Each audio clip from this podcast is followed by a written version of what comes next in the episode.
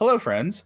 Uh, friendly content warning before we start this episode. We will be talking about the film The Beast from 1975, which includes content such as uh, sexual assault, bestiality, and also the podcast will include us talking about this movie with that content and also a bunch of sex. And if you don't want to hear that, we'll be back next time with something nicer. And now, our show. Hey, check it out. Hey, check it out. Do you like forests? All right. Do you like parlor drama? Cool. Do you like priests? Okay.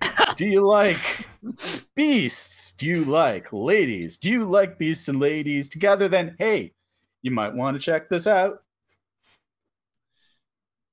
What about horses? Oh, right. Yeah. If you like horses, if you like horses, then come on in. We got horses fucking, horses fucking. We got horses fucking all over the place. We got lots of fucking, but horses definitely fucking. So come on in and take a seat with Anna, Josh, and Corey. We'll show you a treat. I regret everything that I said. Hi, everyone. Welcome to Hey Check It Out, the podcast wherein one of us is responsible for suggesting that all of us watch a movie, and the other two who haven't seen the movie just don't have a reason to say no beforehand. Not that we would have. No. We consented. Let's make that perfectly clear. We Yeah. consented to watching this movie. I warned you that it was horny. That and and and Anna, my my dear friend and podcasting chum, I propose that uh, like a set of uh, 1950s Playboy cocktail napkins are horny. The movie that we are going to discuss today, Sarge chasing around the secretary and Beetle Bailey is horny. The movie we're talking about today goes beyond horny to to the outer reaches of To the stars. to the stars. It goes to infinity and beyond. But this isn't my episode or movie to talk about it. Hi, everyone. I'm Josh A. Kagan, by the way. This Hi. isn't my episode. It's not my movie. It's not my monkey, not my circus. No, Anna, this is your fault suggestion. this is all my doing. Uh, I'm Anna Wasserman. As Josh said, this is my doing. Um, Corey, do you want to want to tell the lovely people who you are? Corey, hi. That's Corey. this is uh, by by like in a, in a trickle down economics kind of way, also Corey's fault. How? It's her. Well, well, without her, we wouldn't have a podcast. Oh, no, absolutely not, young lady. No way. No, No, no, no, no, no, no. can't share the blame. Corey is beautiful and perfect And has nothing to do with what happened Well, today. And I'm, I'm an old hag. I get it. I get it. No, that's that's all right. That's hurtful, but I'll be fine. Um, you were dignified oh, great. That's what I'm aiming for. Thank you so much. with your All right. with your no, Josh. corgis. Has, you know what? You know what, Josh? You have re- you have reason to be concerned about me, and that's okay. So hey, guess guess what? Check it out. Uh, we are talking about the 1975 French film La Bête, also known as The Beast, directed by Walerian Borowczyk, a Polish filmmaker who started his career in animation and transitioned to making live action films the majority of which were in French and filmed in France because they liked him there and other places were not into his vibe. This film stars Sirpa Lane, Elizabeth Hummel, Pierre Benedetti, uh, Roland Arma- Armontel, Marcel Dalio, and Guy Tréjan.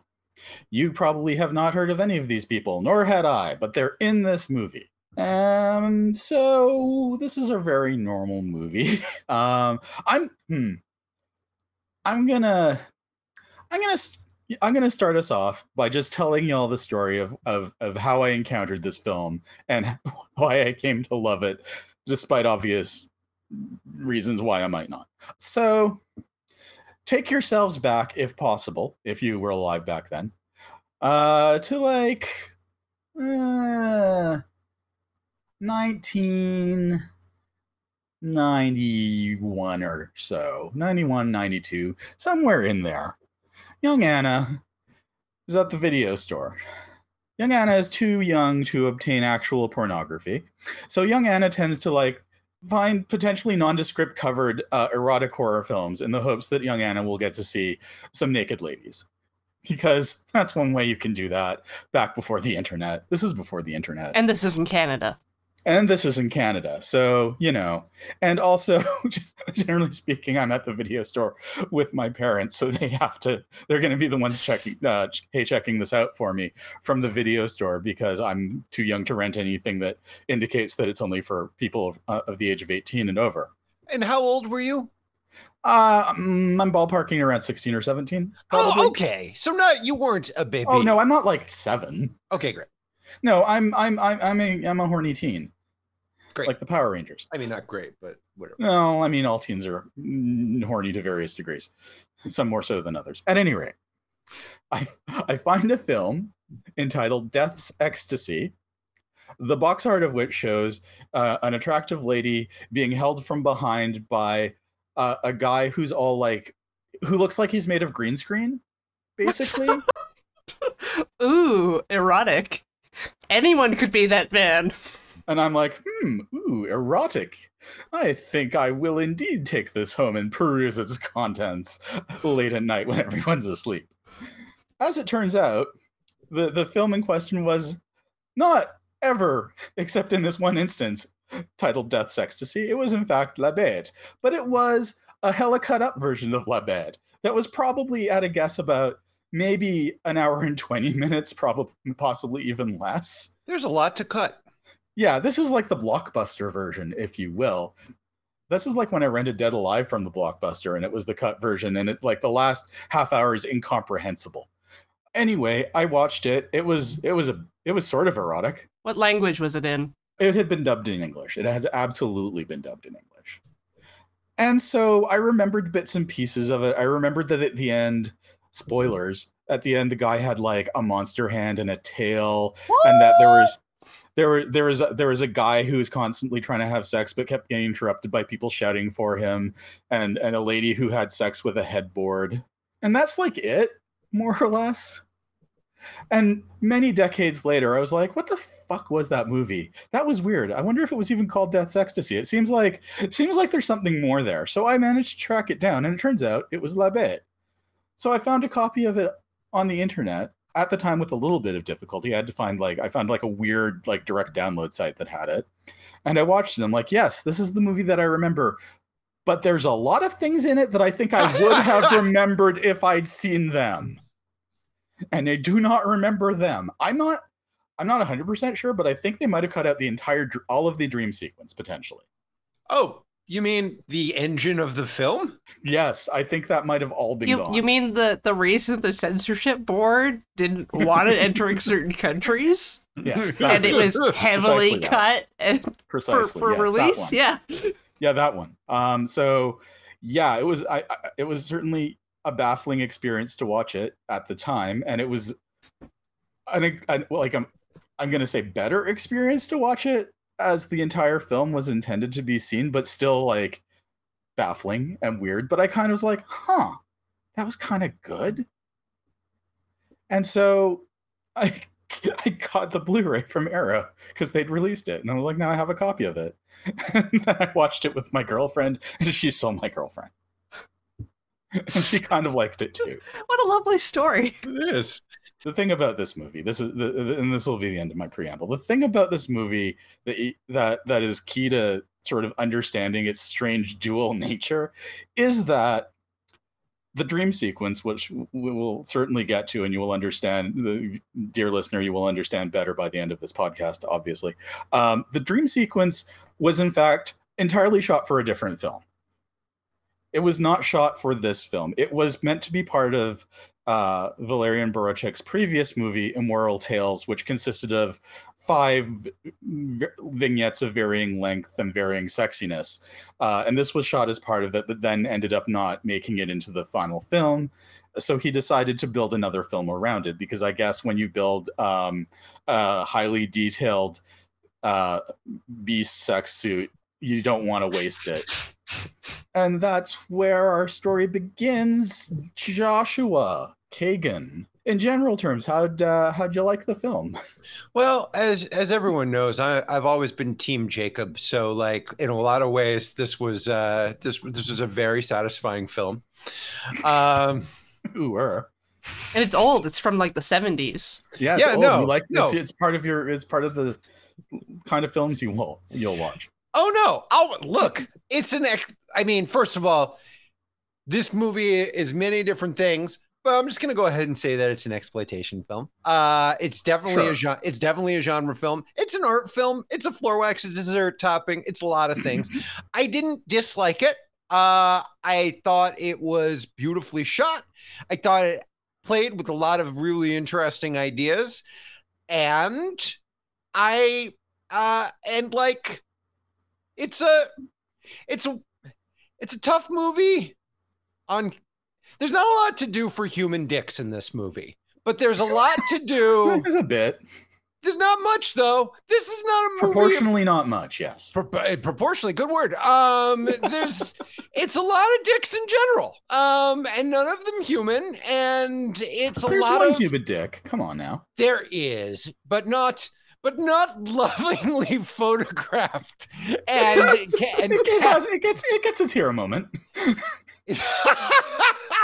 Um it's i mean it's fucking fascinating right like Right. i've certainly never seen a movie like it before um I wasn't necessarily. It's very funny. My wife literally walked in 62 seconds after Finn, uh, you know, uh, came up, uh, and she was like, "Oh, how was it?" And I was like, "I don't know." She was like, "Oh, is it really hard to talk about?" I was like, "Don't say hard." Um, it's uh, it's i mean like here's the thing that it sort of reminded me of a little sort of kind of and uh, this goes back to sort of my childhood where i would sit up until a million o'clock in the morning and turn on cable tv real low and hope to find a movie with some dirty bits in it and mm. invariably found something like ooh i am curious yellow is on. I heard that was dirty. And then you know it's like again by Yeah. the letter of the law it's it is a dirty movie. It's a soft core film but it's like but it's not meant it's not meant to provide the service that pornography provides. No. or Absolutely not. or con- con- contrapuntally maybe it does I don't know. There's a lot of people in this big old crazy world. It almost in many ways felt like a parody of what French erotic movies in the 70s were. Like there's no shot of a field of wheat, but like if there was a shot of a field of wheat, I wouldn't have been surprised. I wouldn't have blinked. And like it's so because it's like it's two movies. There's this sort of Mhm. comedy of manners, and it's very much and you know, like I didn't have this idea. I read shit about the movie afterwards because I was like, I need a grown up to explain this to me. But like, it's about eh, hypocrisy in the church. It's about wanting to cover up scandals and the length that people will go to cover up scandals.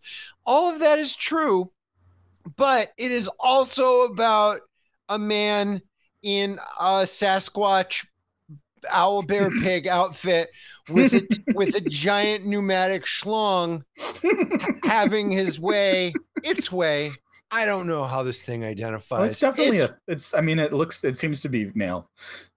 but who knows who knows what it feels in its heart we don't I know i think it's okay to say it's a he. okay great uh i didn't catch its pronouns uh it, this, They're blah. it's it's a lot of movie. It's a lot of movie in an is. hour and 40 minutes. And it's half crazy banana planet weirdo porn.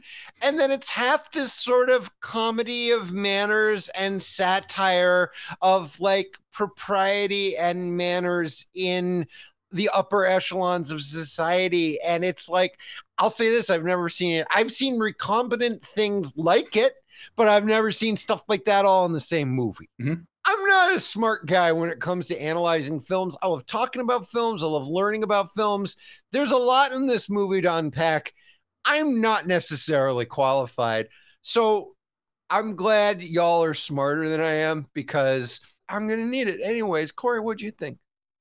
Well, I don't really know at the end of uh, things. I haven't really f- finished. I think this is going to take a few years to work through Yeah. mentally, but Yeah. uh, it's it's a surprising film for sure. I don't want to just be out like, oh, it's interesting, but like it just starts by putting the viewer, me, on the back foot with some horse sex, and then there's other things that are, are not easy to comprehend that happen. Uh, and I think it overall does what it sets out to do, but I'm not really familiar with a lot of like I guess like the cultural expectations or around like religious ceremony that are brought up in the film. So I like I feel like I'm missing about a third of the context. And whether that makes the movie funnier or grosser, I don't know. It's a fair cop for sure. Like there is a lot of I'm not familiar with the gentleman's work outside of this film. I you know, I did a little kind of quick reading and stuff afterwards, but uh one thing that sort of stuck out was a line and I'm going to butcher it. Uh the line that was in the New York Times uh obit of the director which was he is sometimes a great artist, he was a pornographer and occasionally he was both. Um, and I was like, yeah, I buy that. I absolutely buy that. Um, his I- we were Anna and I were talking about this before we uh, fired everything up. The, it's very interesting. His last movie uh, was in 19 in the mid 1980s, and it's Emmanuelle Five, which is like uh, at which there were a million of these sort of speaking of like late night softcore cable stuff. Yeah. Like it's interesting to me that he finally just went. Fine, I'll just do softcore porn, you know, like yeah. because it seems like and that's like a lot like uh uh a lot of genre directors kind of ended up in that boat in the 1980s and uh you know on one hand it's a bummer. On the other hand it's like works work. There's stuff that sailed over my head. There's stuff there's stuff from this movie i'm gonna have to unpack for a long time. And at the same time it's not it's weird. It's not a it's not a heavy film like it's not a romp Yeah. but it's Yeah. like it's not going to sit on your chest and sort of like make you miserable but it's just like man it's just a lot like that's all i kept saying to kayla when she asked how was it i was like it's a lot it's a lot of mm-hmm. film Real hard to define a genre for this film if it even has one.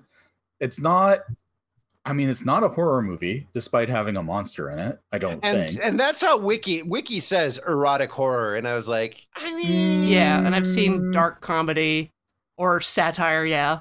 I think its genre is the beast, frankly. yeah I I think mean, I- if you're an anime fan and you like um Ikuhara's work, like if you like uh Yuri Oh, Kuma yeah. Arashi or something like that, Sure. elements of that Yeah. Yeah. would Yeah. be. But again, he was really inspired by French film, so yeah. it's it's hard to say. erotic fantastique. Uh, I mean, I've heard the word fantastic thrown around a little, talking about Mm. like when you talk about horror movies that are more that lean more into the fantasy realm. Um, this is these two movies have nothing to do with it, but like Argento's Phenomena is considered to be a bit of a fantastic fantastic because it's got it has sort of these supernatural elements to it. Mhm. Um, so it's like eh, that's kind of like what kind of popped into my head. I was like, oh, this is like it's like it's an erotic fantasy movie, but not in that these are necessarily anyone's fantasies. Although again, we're not here to yuck yums. This might do it for people, and God, fucking God bless you. And don't sit next to me on a plane. Uh, but like, you know, That sounds like a little bit of a yum yuck. yeah, you're right. I'll take it back. Sit next to me on a plane and just don't show me Don't pictures talk about from your that. phone. Or talk about it. I don't know what I I'm don't saying here. Uh, it's a lot. I keep going back to it. It's just it's Yeah. a lot of movie. All right. I ain't never I ain't never seen nothing like it. So thank you for that, Anna. You're but so also go to hell. Yeah, okay. Yeah. Okay. I want to start things off by saying it begins with titles and there's horse noises.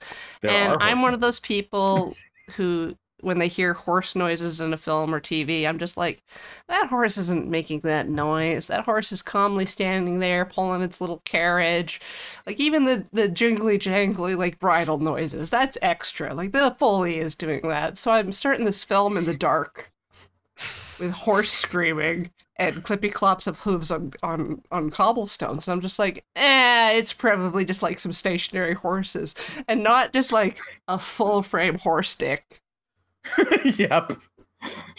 And it's just like, oh, okay, yeah, I guess, I guess if the horses are actively having sex, some of those noises make a lot of sense. They're about to. They're so Mhm. we we after the opening credits we, we are watching uh we are watching a a, a fellow horse being uh, augured in for a landing uh to uh to his horse horsey bride um and like to say that this movie has horse sex in it is a bit of an understatement. I mean, certainly, I think we've all probably seen some like, oh, it's animals mating in like the background, and you just sort of see one on top of the other, and you just like, oh, it's it's nature. This is like this is it is everything but the horses sharing a cigarette afterwards. It's horse porn. it is legit horse porn. It's horse You- porn for horses. you mm-hmm. get you get a close up of the gentleman horse's gentleman horse you then get you then get a close up of the lady horse's It's horse pussy. You, It's get, you horse see horse pussy. pussy. it's It's horsey it's it's uh it's like winking. It's um It's doing that Yeah, thing it it's do, a you know? it's, Yeah, it's, it's just- not s- you know what? I've never seen that. I had not seen that before. So I learned the term fluffers from horse breeding. uh, God. Because wow. nowadays, because horses actually doing sex is dangerous for both horses, they don't usually Uh, let the, the good ones touch each other. Uh, but you still have to, you know, make sure the lady horse is, is ready for it. sure, sure, sure. so you sure. gotta you gotta get in there. yeah But not Okay. in this movie because there's like they had the stallion out in the courtyard trotting around. There's a couple groomers. Mhm. She's got a lot of time to get good and ready. They Mhm, they've mhm. got like people out ready to catch if if he falls over or anything Yeah. like that. They've got a it- lot of assistance. It's like the amount of horse sex is as if they took I don't know, a tech extra like half an hour of B roll of this stuff and then just randomly inserted it throughout the rest of the movie. But it's very intentional.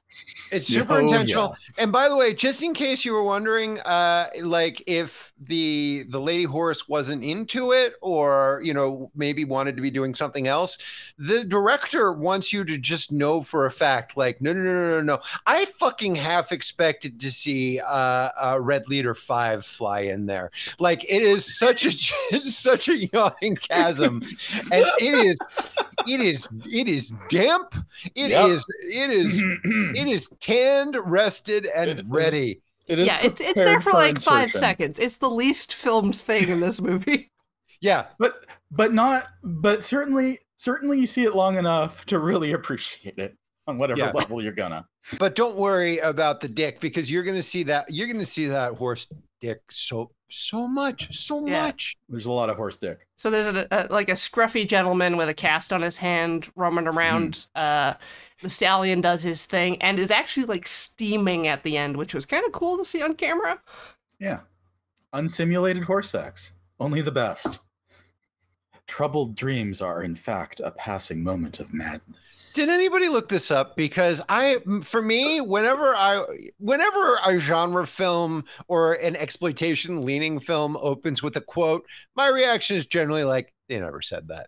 There's so many, like any take any Edgar, any Edgar Allan Poe, and like any, uh, uh, you know, Roger Abraham Corman, Edgar Lincoln, Allan you Poe, know, and it's yeah. just like, or whatever, and it's just like nobody, nobody said that. That wasn't said, and it happens in Gialli all the time, where it's just like, well, here's a quote from a great Italian philosopher, and it's just like bullshit. So I don't know if either of you are Voltaire, or Voltaire scholars. It's going through like three layers of translation, so I have no idea. Uh, I fun fact, I actually I'm actually moderately fluent in French. Uh, so I mean it was an accurate, roughly accurate translation of the French version of the quote. I don't know if it's a real quote because it did not occur to me to look it up because honestly, like the, the quote doesn't add anything to this film. hmm It's like somebody read in the book Art Films for Dummies. It was just like open on a quote because that makes you look mad smart. Nightmare on Elm Street 3 did the same thing. Yes, that is, and that is a bullshit quote, if I am not mistaken. Anyways, so uh, we get the quote, and then if I'm not mistaken, the first thing we hear is a man accusing another man of being a misogynist. Pretty much. So we are introduced to two of the other. This is this, this movie has re- rel- like ten characters at most. Um, so we're introduced to um, so the the the the fellow with the cast we will learn is Mathurin, Mathurin, Mathurin, uh, Yes. who is uh, the son of uh, Pierre and the nephew of Ramondello, who is Ramondello is an older gentleman who is wheelchair bound, and Pierre is like the French photocopy of Christopher Lee. He does look like Christopher Lee, and they have a, but they have a very like Oscar and Felix from The Odd Couple uh, relationship. If Oscar and Felix didn't secretly love each other and actually hated each other so so Mhm. much, Pierre is like wearing a little apron, and he's dusting, and you there's don't know of ex- you don't know exactly. He's not doing a great job of it because this place is basically made of dust and cobwebs. It's true. But they're in like a giant, uh, f- cr- you know, gently crumbling French manse, um, and they're arguing, and you- Pierre is dusting, and you get the sense that he's sort of like the that.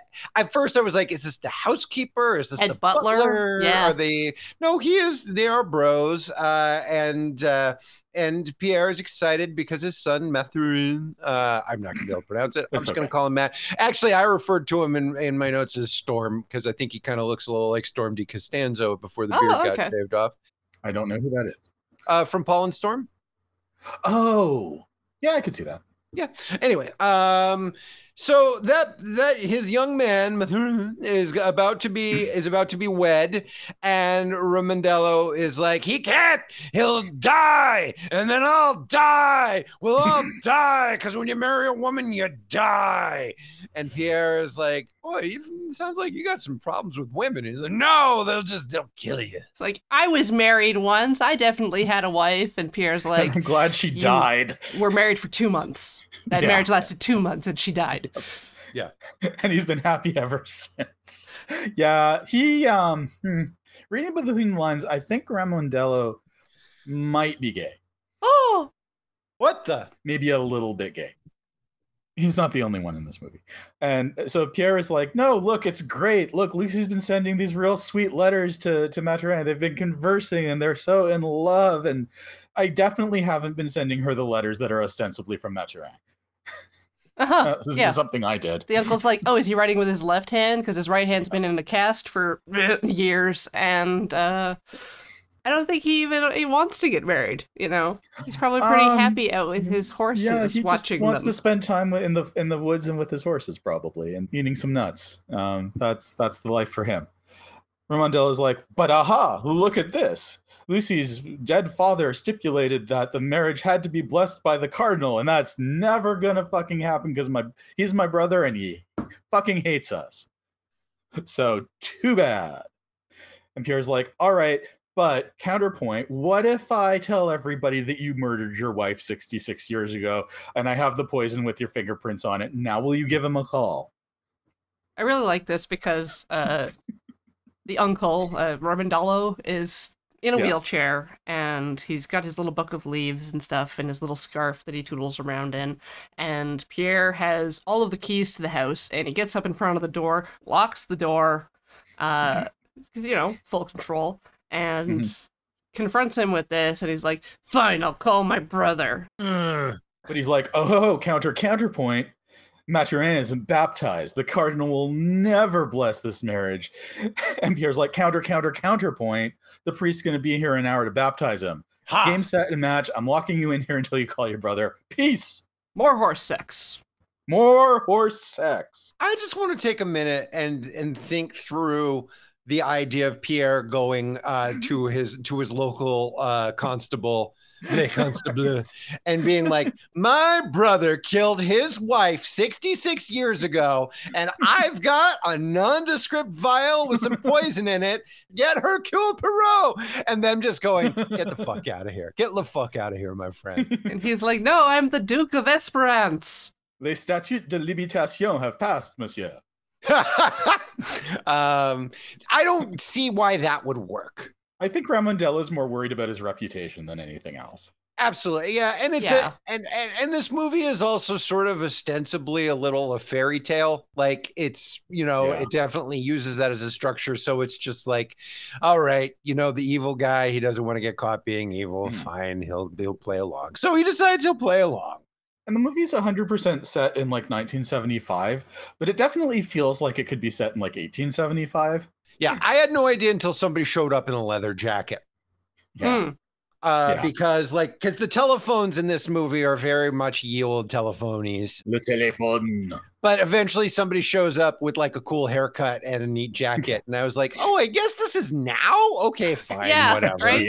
It's like World War II or the 1700s or at Yeah. one point in the 60s. Or Yeah. or last week. Yes. The movie. Here's the thing. The movie definitely wants to keep you on your toes the entire time. There is no, you know what? This isn't a Sunday afternoon relax into it movie, which is funny because I watched it on a Sunday afternoon in a very chill mood. Uh that went away pretty quickly. um but uh but any anyway, uh so like uh, like my like my compadre said, back to the horse fucking. Phone's ringing off the hook. One of the groomers goes up, stomps upstairs to answer it. They're like, Where's Mathurin? And he's like, He doesn't want to be disturbed. He's very busy watching watching, horse the sex." horses. And then he clomps back downstairs to fetch him. And the phone gets left off the hook on the, the railing. And you can just hear these two old men bickering as Mathurin comes up. I It's- love it. It's very Grey Gardens. It's uh these two men do not have a oh god yes that's exactly the dynamic Yeah. okay i need a second to like integrate that because you're so right that it i, I need a moment Grey Gardens, to be fair, has less horse fucking in it. it's, it does i mean Grey gardens has a different vibe altogether but the relationship Yes. between the, the the the two characters in Grey gardens is exactly the same relationship as in this film So, anyways, he picks up the phone. And he's like, "I'm watching horses have sex. What part of that don't you understand, father?" Um, and they're like, "Look, man, the the the priest is on his way. We're gonna baptize you. We're gonna get all the. We're gonna get this taken care of, so you can be wed like you don't want to be." Mhm. And then the priest walks up with his two young lads that he Oh, has with him. Uh, in the, the drawing room, the old man is mildly unconscious, and Pierre Yeah. and a servant are trying to, I guess, slap him, him. until he wakes up, or feed him Smother a him. transparent liquid until he dies, or it's hard to say cover up his There's smell or something. stuff stuff's happening and the priest is like whoa Yeah. But by the way, when we say the priest is with two boys, the priest is we're not spelling that B O I. Uh these are these are boys. These are legit like one of these one of these kids has got to be like definitely in his teens. And then maybe the other Yeah. one is older playing younger, but it is it, it it is fucking uncomfortable oh sure and they and they lean into that uh and nothing untoward happens at this point but it's all but it's just that sort of question like wait a minute why the, why the Mhm. fuck does he need i don't look i'm not a catholic uh i'm not i ain't practicing nothing except wasting time but i didn't i don't know how heavy a priest has to roll to do baptism i didn't think he needed backup boys Oh, well, I think he's staying to do some kind of wedding related function as well, potentially, but also still not sure that he needs two boys with him for any of this. you don't have to roll deep for any of that and sir and nobody is like Mhm. hey what you seem to have some children with you what he probably what's- just he's they're probably always with him, or you Yeah. know, their equivalents. It's um, I, this movie is not subtle in its criticism of the church. Yeah, and in retrospect, I think he's there now, this early in the movie, so that he's constantly lingering in the background of everything else that happens. He's all like he and he won't like there's a running thread of Pierre being like, you know, you could, you know, go back to the church. I'll, I'll summon you back. He's like, no, no, I like it here. I'll just be I'll be in the corner. Don't even worry about it. He's like, Yeah, you know, mm. you could go upstairs to a real bedroom. He's like, nah, I ain't gonna hang down here. It's real Yeah. nice in this chair with these two boys laying on me. just, just me and my children's. Yeah. Yep. So he, so he rolls in Oof. while uh, the old man's ca- having an unconsciousness fit, I guess, and gets one of the Mhm. boys to open a window. They send the old man away. Pierre's just like, oh, ignore that. He's just old. Um, hey, would you like some candy or port? He yells for his servant Ifany. Then the old the, the priest sits down and is just like, ah, the old man's excited because it's spring. Humans are like animals and suffer the laws of nature. and Pierre's like, yeah, sure, agreed. But also, we should fight our instincts. That's also a, a thing we should do that maybe you should be aware of as a priest. Nah. I don't Yeah. know why that would come up. What do you think, children? Here, have some candy. And the priest is like, here, have some. And the priest Yeah. gives him Uh, candy. Mathurin rocks up to the window during this time, and he's all scruffy and Yeah. covered in straw. And so just- Pierre's just like, "Go get your wash your hands and your face and your whole body. You stink. Get out here!" And he like slams the windows shut.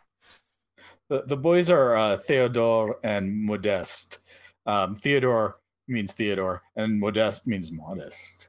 Theodore's a singer, and Modeste is an organist, and Uh, Modeste has a sore tooth, so he can't eat all the candy, the sweet, sweet candy.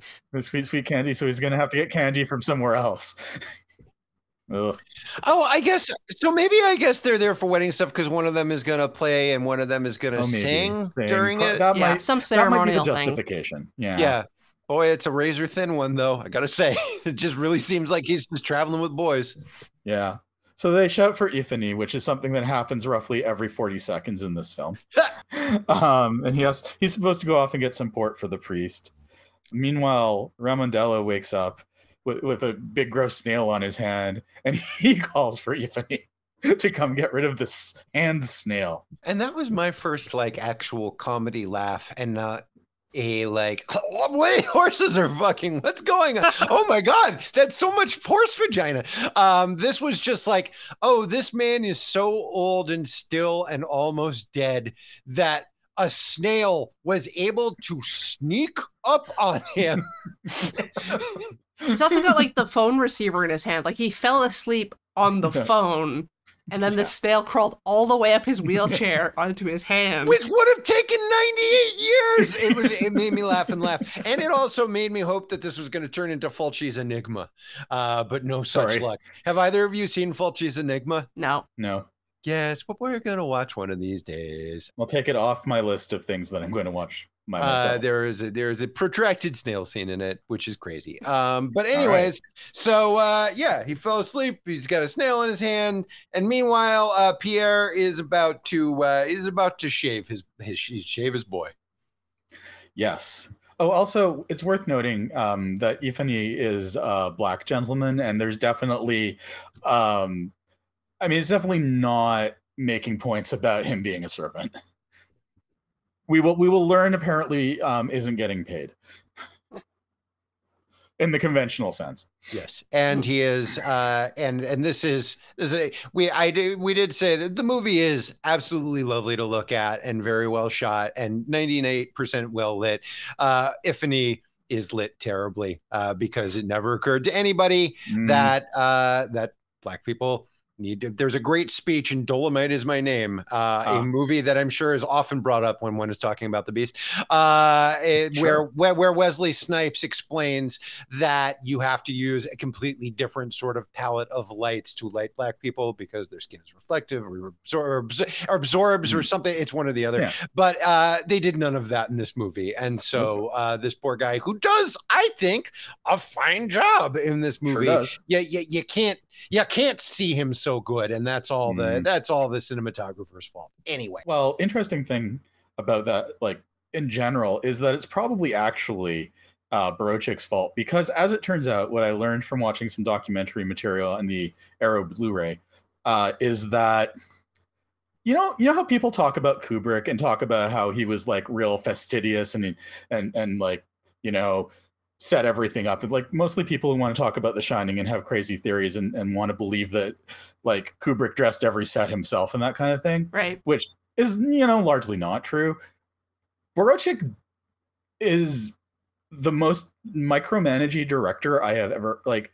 He would he literally would rehearse every scene with the cast prior to shooting it and make sure they did everything exactly the way he wanted and would act it out for them so they knew exactly what to do to an nth degree and it was just like it was it's insane like the and i think this is like because he came from an animation background this is something that the ca- uh, the camera guy who is on the documentary fo- footage i watched said about him is that he treated live action like animation so he wanted everything exactly the way it would be and that same level of control over like you know the real world.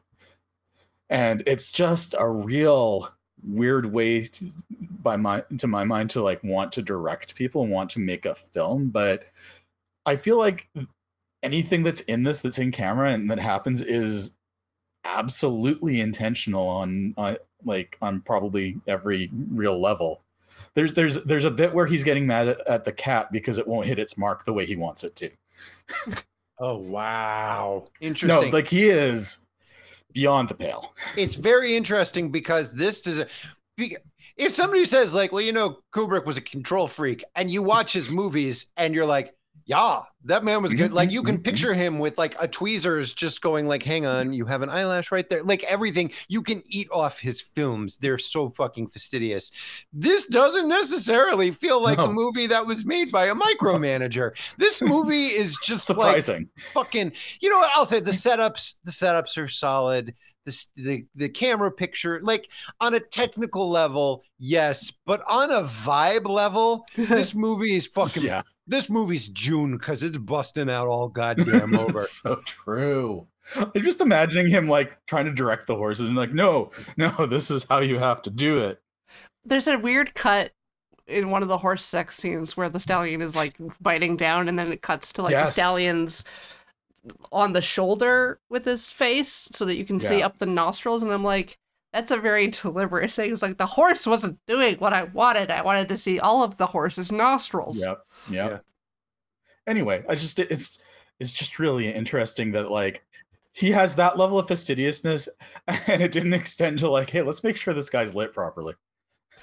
I also am willing to believe that he's trying to kind of uh, hide Ifany to make him seem less Mm. noticeable deliberately.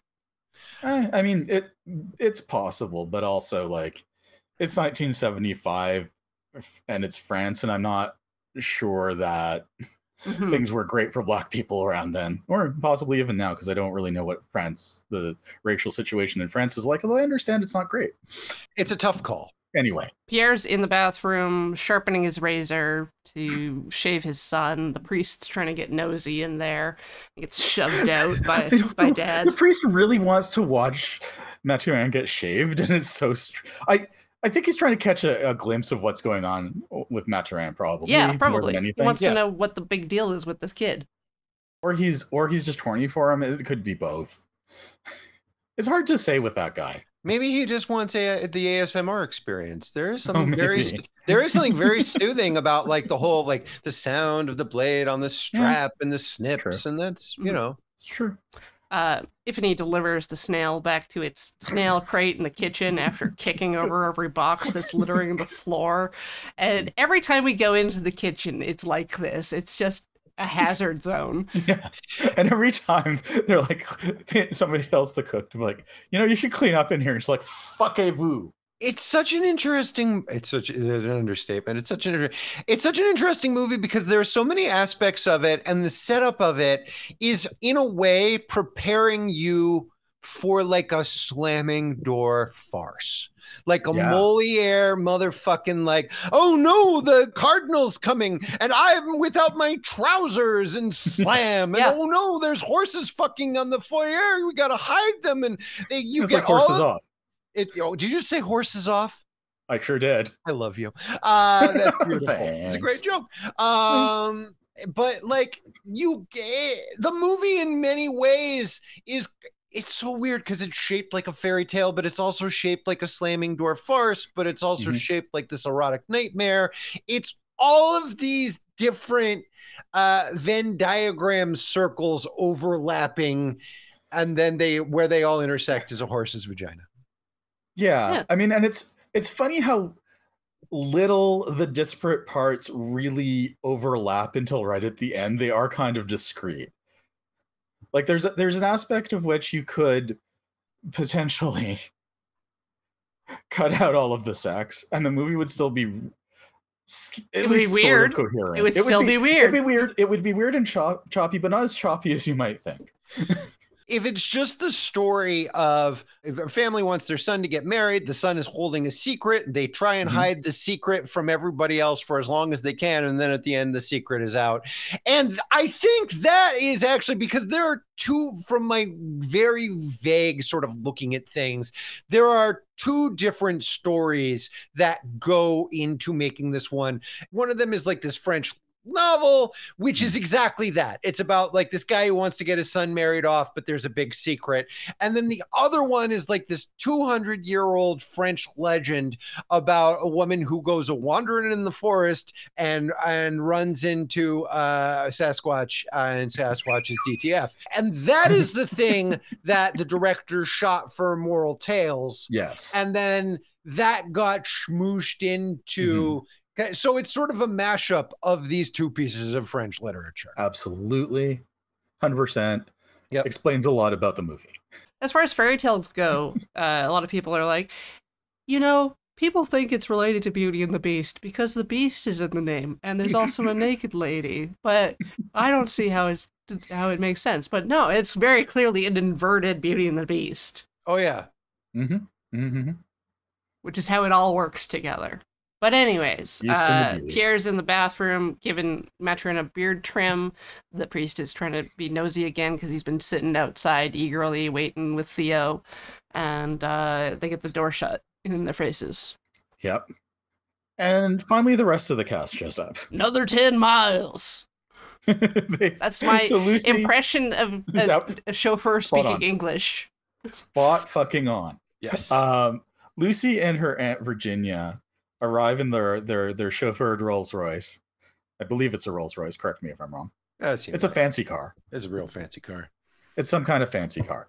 Uh, with their with their also black chauffeur, who's an older black man from from the Americas. So he talks he talks all like you know like a stereotypical black man from 1975 Detroit or something. and who knows if that's his voice or if it's somebody God only him in. knows. He does sound like he's about to teach somebody about the blues. Yeah it's it's it's it's really uncool um Yeah. who who knows if they did this with sync super sound sensitive. i bet they didn't um It's hard to say. anyways uh yeah so it's lucy and whenever i hear lucy the name lucy in a movie that's like horror leaning my thought immediately goes to dracula she's one of the Oh, sure. one- well i believe she's dracula's first victim in it um in the but th- that changes from telling of the story to telling of the story. So it's Lucy and her aunt Virginia, and it's just like we've got characters in this movie named Virginia, we've got character Virgin, uh, Virgin, we've got characters Mhm. named Modesty. Like Mhm. the director, there's nothing subtle in this movie. Uh, there's I think nothing like Esperance means hope. Yes. Oh, there you go. So the the dad who's hopeful, I guess, is named Mhm. Hope. yeah. It- I mean, he didn't le- name Lucy like horny. No, but it's just like But, this is this is the name of a character yeah. who's a victim of a Mhm. monster. She Anyway. says, you know, it's great to be in beautiful France, and Virginia's like, ugh, France. Gross. Beautiful France has always lived in lust. Like just to really hammer home. Yeah. My name is Virgin and I hate sex. And I'm And old. French things are sex things. Where are they?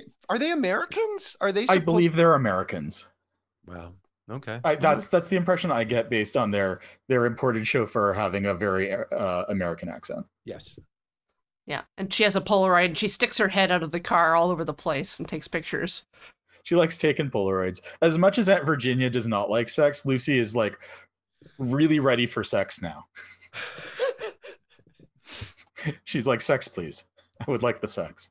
Meanwhile, uh Romo Ro- Uncle Roland- R. Uncle R uh, calls the cardinal's office, but they are like, he's not back from Africa yet, but he should be here any second now from Africa. And he's like, oh, well, I'm his brother.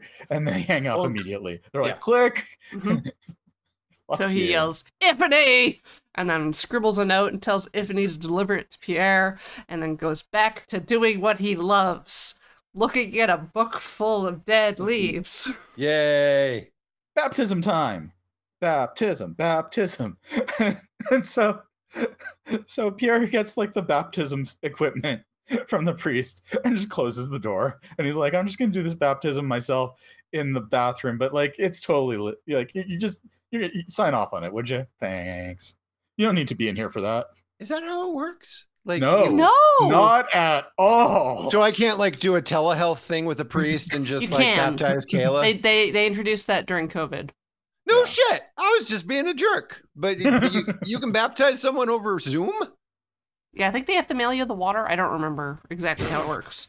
Sure. this is a re- this is definitely not what they did in 1975 No. The Catholic practices are definitely a big blind spot for me in this movie, but that's one thing that I'm pretty sure is sketchy about this operation of locking yourself in the bathroom with your adult son to give him a baptism right before his wedding. not how they did it in uh oh brother where art thou Or Ed Wood. or ed wood right Best movie baptism by a country mile. it's pretty good It's pretty good baptism. it's it's a shame that ed wood becomes more and more cursed over time Yeah. yeah It sucks. He's not a good guy. Anyway. The Rolls Royce roams onto the property. There's a mosquito pond and scenic trees. Especially the one that's in the middle of the road blocking the way. And Aunt Virginia's being just a real pill about everything. She's like, ugh, gross. Everything's bad. Stop taking photos. Oh, there's trees blocking the way. This is the worst day of my life. No, Lucy, come back. Stop running around to take pictures of things. Lucy runs to a stone pillar in the middle of nowhere, takes several pictures of it. Yeah. Big phallic pillar. It's like again, it's like you know, I mean, the movie opens on a horse dick. There's not going to be any subtlety, but like, you want a phallic symbol? Here's just a big fucking column shooting out of Yep. God's green earth. Just a big hard column in the middle of nowhere.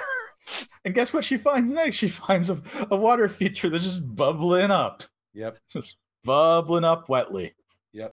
There's a lot of bird noises and horse noises happening during this. She takes pictures of everything. She is a movie photographer. My one of my favorite Robert Roger uh, Roger Ebert lines is like, "She's a movie photographer, which means that you point a camera in the direction of something and pull and click the thing and go, I'm a photographer." Uh, so she takes it very seriously. She shows the pictures to her aunt, and her- she's like, "Those pictures are sad." She's like, no, they're not. Why do you always have to think everything's sad? When I'm queen, I'm going to fix that pillar up and paint it white. Paint it white. Like I'm sure it was supposed to be. It's like, mm, sure, sure, sure, sure, sure. Well, you know what's not sad? Horses having sex. Oh, And you yeah. know what Lucy just wants to take a picture of? Like nobody's business? Horses having sex. yeah, And you know what Lucy gets a nice shot of? Some erect horse penis. she sure does. And you know who's not impressed? Aunt V. She's not cool with it. Not while I'm around. No horse dick here. No talking about it or looking at it. Chauffeur, if you make one more mistake, oh, I oughta. Yeah, certainly Aunt V does not take the pictures away from Lucy and throw them Sure away. doesn't. So Lucy, so Lucy's going to save those for a rainy day. Um, but they finally find the main house. Yeah. Uncle R rolls up in his wheelchair, unlocks the door for him, them, uh, invites them into a drawing room to entertain them, I guess, while other people are busy. Lucy and her aunt have several questions. Uh, there's a cat, and they don't actually ask Yep. about that, but there's a cat. It's important. There is a cat. Uh, it's a good cat. You know, Pierre's busy washing his son in the bathroom. I promise they're in the bathroom, is what the uncle tells them. Right. He, he seems to be maybe trying to put the kibosh on this whole thing real subtly. He goes off on a little rant when Aunt Virginia's all impressed, like, oh, you're the brother of the cardinal. This is the first thing that's made me happy all day. He's like, well, I don't want to really talk about this or the wedding or anything. Anyway, Pierre's washing Mathurin. That's cool, right? the Lucy's like, "Hey, is this place haunted? I heard from my maid that you know some old lady wrote in a book somewhere that this place was totally haunted." And he's like, "No, it's not haunted. She only drew pictures and didn't write in her journal, except for one special page.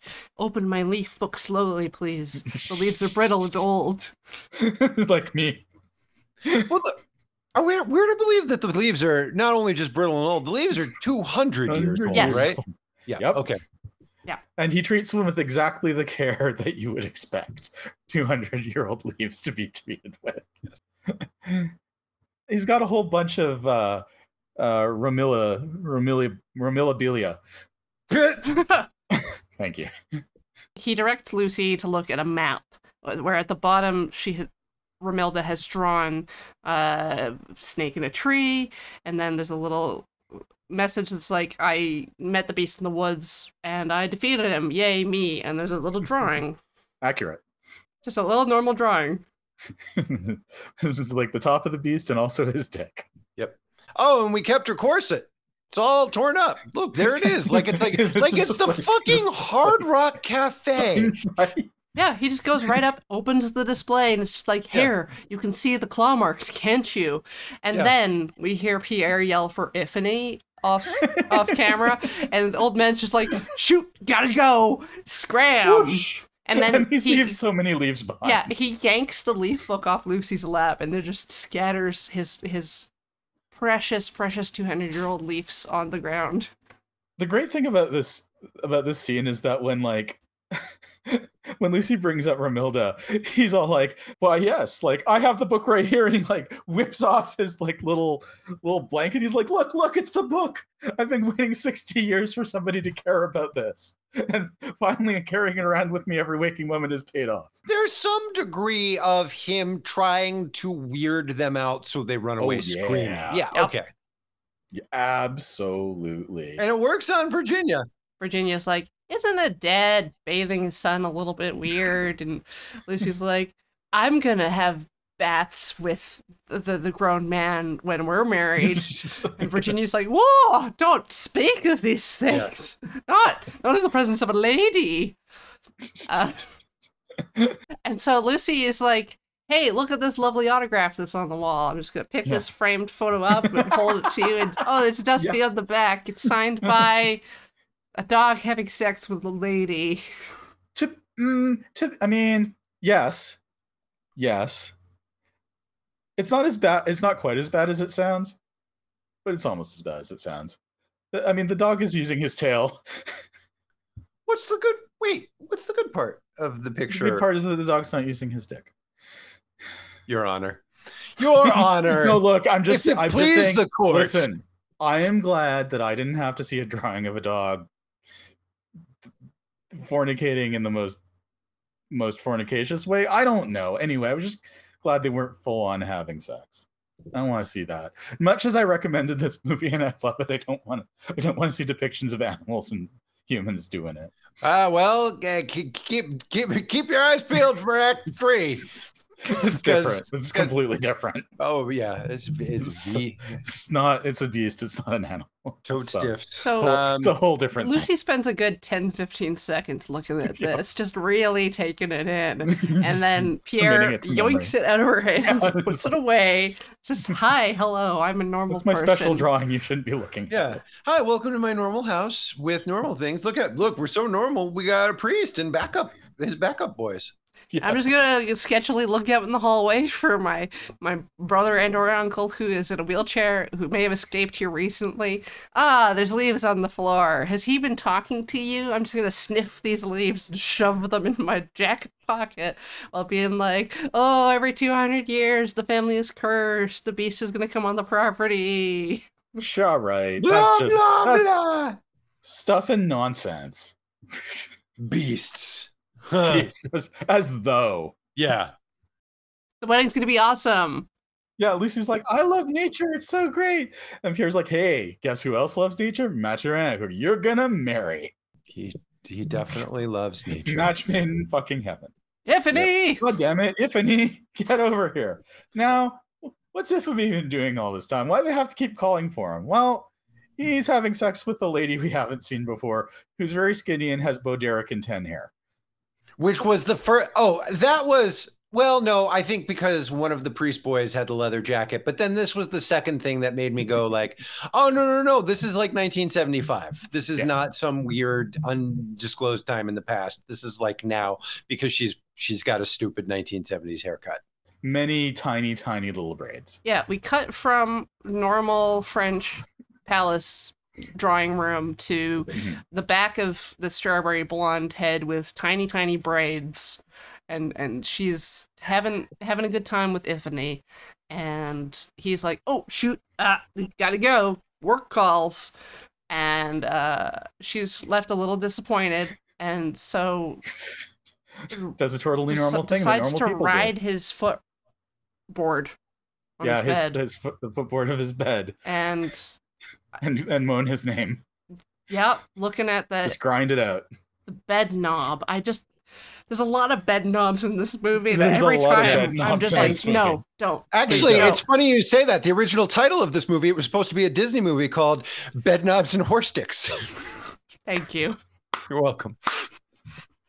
I would love to see Angela Lansbury in this movie. I Angela wouldn't. Lansbury would take Counterpoint. one look at this movie and turn right around. Absolutely not. Angela Lansbury ha- and Angela Lansbury as Aunt Vivian. What's that boy horse doing to that girl horse's Cabot Cove? Oh, nice. To, I mean, to be fair, Angela Lansbury was the original um, Mrs. Whatever her name is in Sweeney Todd, who is also extremely horny. Oh no, I grew up on the court jester where she's like 16, Oh, young. interesting. With Danny Is it- Kaye? Mhm. Yeah. That may be an exaggeration on her age. She's just young. Yeah, yeah, yeah. She's one of those old people who never looked like you see old pictures of Burgess Meredith, and you're like, Yeah, you yeah. were never a young person. Walter Matthau. Yeah. Anyway, anyway, uh, so uh, yeah, she's uh, she's she's riding the wild headboard, uh, and uh, This is incidentally, this is one of the images that stuck with me down the years about this film. they didn't cut that. That's something Oh, they no. didn't cut. Oh no, all the all, all the if if any um Clarissa sex, uh, I believe stayed in, or at least I rem- I, I recall it Sure. being there graphically. It's actually not like for the most part their sex isn't actually especially graphic either, and it's Yep. also not sexy It is not as such. not super sexy. No. It's not super sexy to leave a leave a lady like that.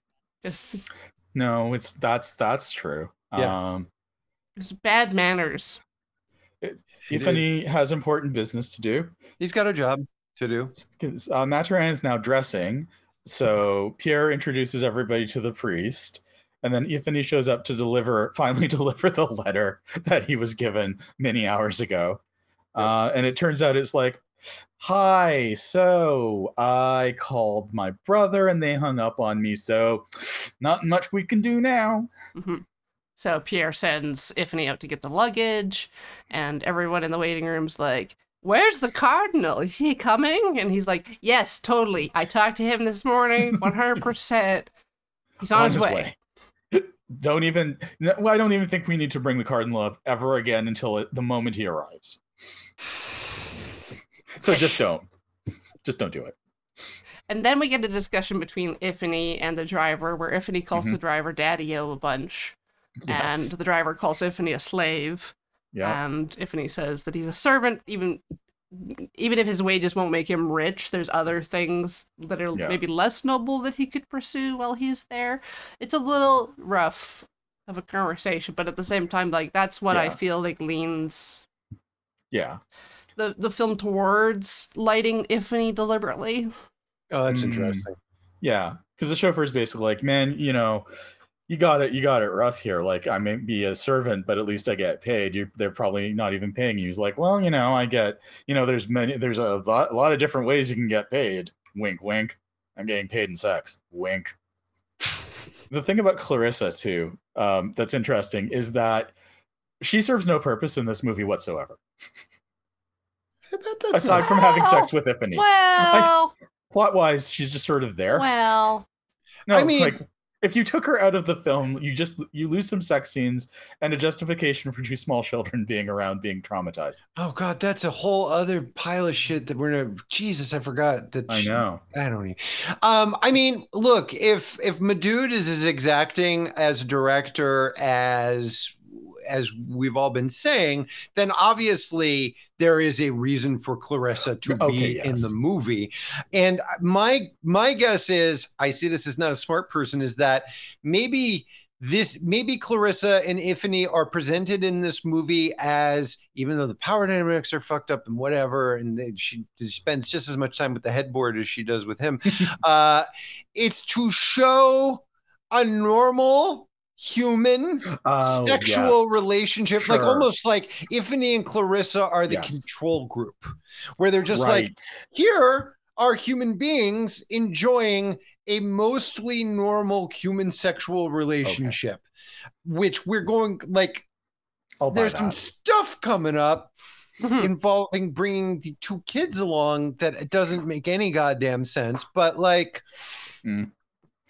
We also don't really find out who who the fuck Clarissa is until a while. and Yes. it's and it's and, you, and, and when I say you find out, you you you you are given to infer. Pretty much because she's Pierre's daughter, so Mathurin's Yeah. sister, and Yeah. so the the dynamic presented in the household is that it's like just three men living alone. Oh yeah, she's a. I I guess maybe part of it is also to show how much of an afterthought like there are other his other actual child is. Like he Sure. could give a shit Yeah. what she's doing. and that she's she's, unimportant to the female line. and very sexual, and Yes. on top of that is her family interferes with her getting off. I'm sure normally they can have sex undisturbed. maybe not. Hard to say. It's the closest that this movie, I mean, and it's a thing that we've talked about how the movie sort of dances around being a farce. And this part is definitely the Oh, yeah. This Yeah, is the yeah, part, this is the part that's just like, I'm about to do it or I'm doing it. Oops, they're calling me and I've got to put my clothes on real quick and stumble down with the shoe and the thing. and yes, it's yes. like, this is, it's the closest thing to like set up punchline comedy Mhm. structure that the movie uses. In in another movie, there's a whole bit where he like doesn't realize that her, her bra is accidentally like gotten tucked into his pants or something, sure. and there's a bunch of business. Like in another movie, this is a whole addition to the to the chaos, and in this movie, it's largely it's yeah, it does because this movie isn't really a bedroom farce. It There's is. a lot of farcical things happening in bedrooms, but that's not the same thing. It's a TV dinner. Everything is in its own separate little Yes. compartment. Mm. Yes. At this point, our unnamed braided lady gets dressed, runs out the front, uh, gets in her tiny little car, and drives away. And I was like, I can't remember. Maybe she just leaves the movie at this point. I wouldn't necessarily blame her for just piecing out. Pierre goes down the hallway, unlocks the door that he's locked Mathurin in uh, to go, I guess, finish dressing him. And then Aunt Virginia's up in her room reading the will over again, especially the part where she's left totally in charge. Yes. and she gets everything in the case that Lucy doesn't get married. But it, like it's fine. She's really she's really okay with this marriage happening Mhm. to the letter of the law. Yes. She's the executress. Lucy snoops around and finds more porn. She's been in this Yeah. city for like 15 minutes. She's found all of the porn. it's true. She finds a very saucy book. It's a Voltaire book, right? I- I believe so, or a parody of a Voltaire book. I'm not entirely sure. She finds two books that they're out on a kneeling bench in front of like a picture of like the Virgin Mary breastfeeding the baby infant Jesus, and it's things that are not appropriate for a prayer bench. There's one that's like the mysteries of religion, and the other Mhm. one is the the Voltaire book, which I think is the Maid of Orleans, Yes, which is about yes, Joan yes, of yes. Arc having sex. Okay, It was super banned, and I went Sure. and looked online and found an English translation that had a lot of the long S's, so a lot of F's and right. flop yes. specs. Yeah, it's really Yeah. fun to read. And but the worst naming for boobs, is bubbies. Describing Joan Oh, of Arc's yeah. bubbies? No, Oh, I don't. I don't. Nope, No. that's don't not sexy at that. all. no. So it's So it's it's fanfic. It's Joan of Arc fanfic, basically, or that slash fic. Voltaire started writing in 1730 esque and didn't complete ever, and was published quite a lot later from bits and pieces and scraps of Got it. what he Mm. wrote. So the luggage comes in, and there's a harpsichord jangling away.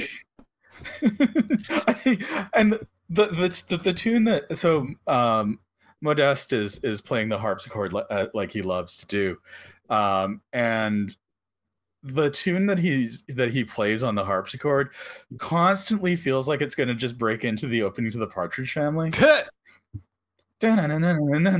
Hello world, hear the song that we're singing.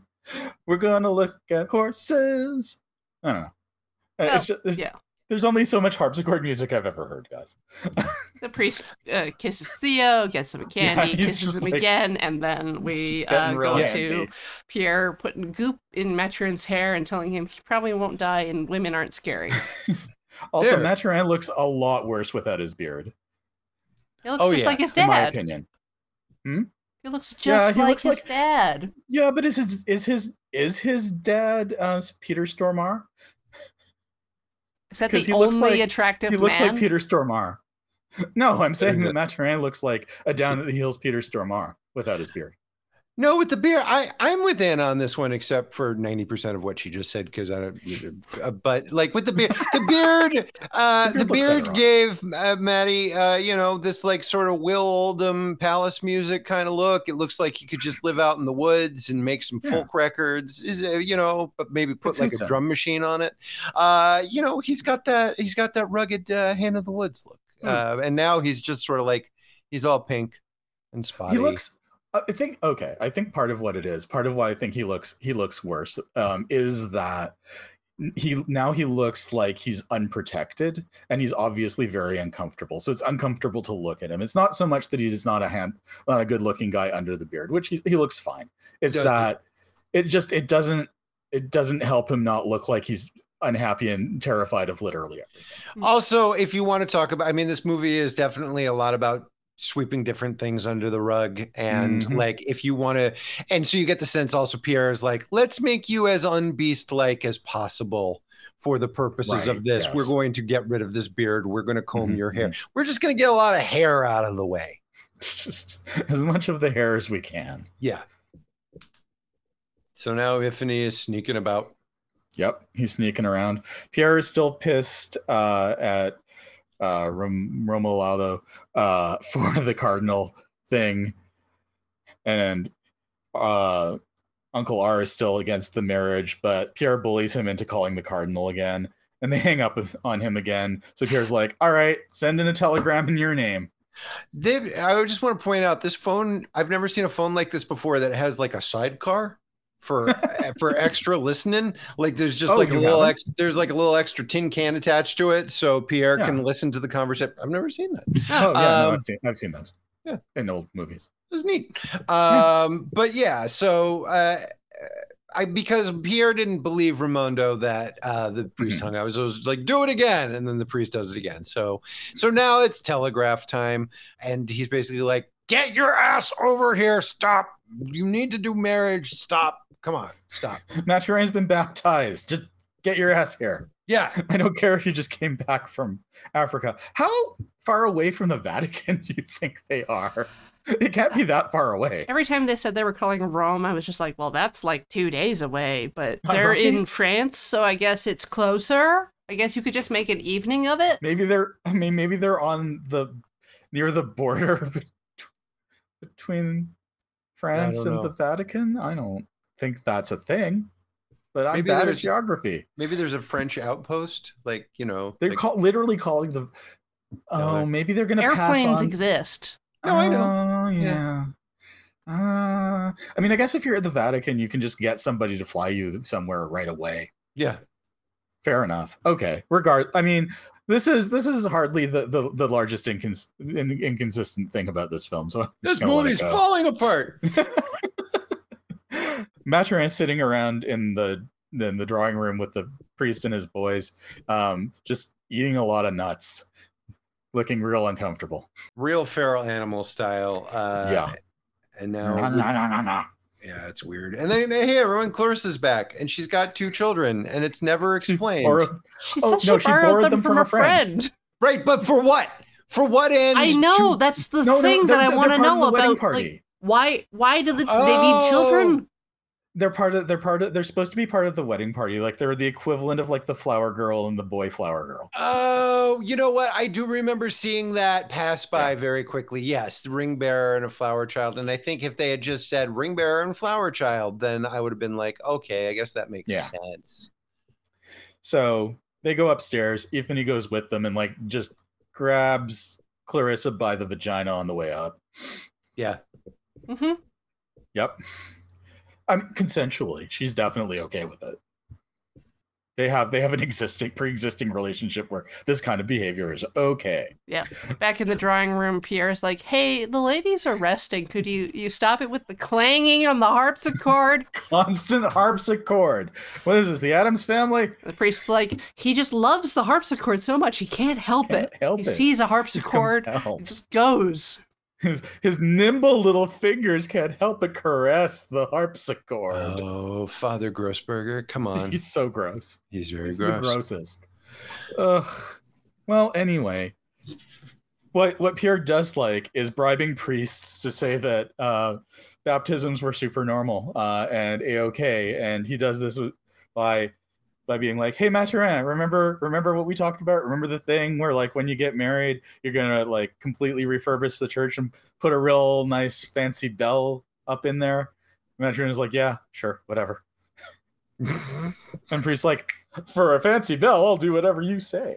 yeah. So just say that this was an awesome uh, baptism down the line. Not at all weird, done behind a closed door, Mhm. possibly while shaving. Speaking of Better call for closed Ifany. doors, yeah. Anthony's Oh, upstairs God. rolling in the deep with Clarissa. Yep. It's again not not quite functional sex, but No. there's nudity. There's Yeah. nudity. It says you you do get a full frontal of epiphany. And then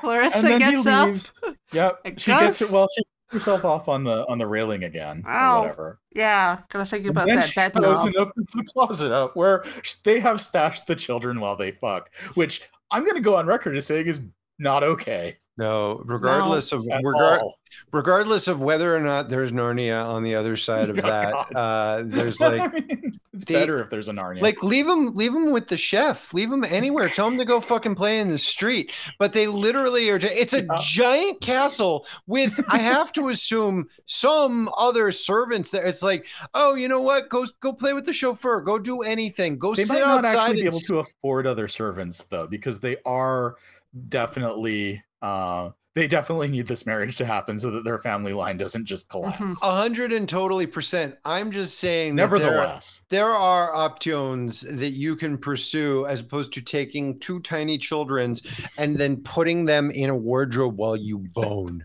Locking them in. yeah. Even It is Yeah. not. it's not that's not okay Especially when they come out and one of them's like, "Oh, the other one was afraid and shivering a bit, but I I held on great. I was brave."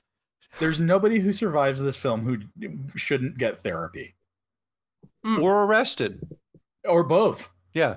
jail therapy i don't know Ifany was summoned to deliver a new, fresh, off the presses note from Pierre to beloved Lucy. Uh, they, Mathurin was at least in the room when it was being written they pull a rose out of an ice bucket. Yep. Special for this letter. and nothing weird's gonna happen with that rose ever Nope. it's gonna be fine And then we're back to Lucy, and Lucy's just hanging out, looking at her pictures, and just enjoying her own company. Or about to. She's got all of her Polaroids, Mhm. all of them, All Every- even the non-sexy ones. yep And She's exploring herself in an awkward way. sure the very awkward way to i guess all of them not just not just the horse ones Oh, that branch. Ooh, that column Oh. Look at that pond.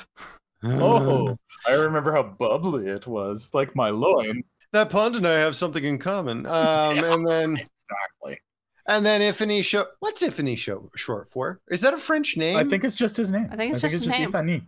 I was You I was I was curious if it was like short for Tiffany or even considering how this movie is Epiphany. Um, but who I mean, it might be implicitly so, but not textually. I don't think. I think it was just- it was an unfamiliar enough handle to me that I was like, I wonder if that has any meaning or resonance as to someone who speaks French. It definitely Oh, sounds I 100% French. don't know, but it's not. To the best of my knowledge, it's not a French word. okay, Also, to the best of my knowledge, which is somewhat limited because, you know, I learned Quebecois French mostly. Well, anyway, Ifany shows up and is like, "Hey, lady, I got this letter. I got a rose for you, and go back to looking at your horse stick. Uh, have a great afternoon. I hate it here." Yes. Also, Roma, Rammendelo has been locked in his room without uh, recourse uh, or food until the cardinal calls. Perfect. He's Yeah, got he's to got- whack the door with a stick when the call comes in. right. It's interesting because when the movie opens, you're like, "Ah, Pierre's Pierre seems to have a little sense about him, and uh, this other guy is uh, seems to be a real pain in the ass, and will probably be our villain." And then it's like, "All right, so what I'm going to do is lock you, you old dying man, in a room with no food or water, and you just keep calling a phone until a, you, a cardinal picks up on the other end, asshole." And then I was suddenly like, Yeah. "You know what? I'm going to take a stand and say." There are no good guys in this movie. This is not a good guy, bad guy scenario. No, it's, everyone, it's it's not. everyone in this movie is deeply fucked up. Oh, it's time for. uh Oh yeah, uh, Lucy. Lucy uh, is uh, reading Mathurin's letter about how much he's looking forward to having sex with her soon. Which was written by his father, Yep. which makes it extra weird. Like everything else in this. But why should it? Why should this be any different? Uh, you know, a very normal thing for a father to write dirty letters to his son's fiance, who he's never met. Yeah, and the rose that we saw him handle is the rose that she caresses her own cheek and lips with while she reads the Mm. letter romantically. And she doesn't like not recognize the handwriting. So it's definitely Yep. the dad that's been writing sexy letters to her this entire time.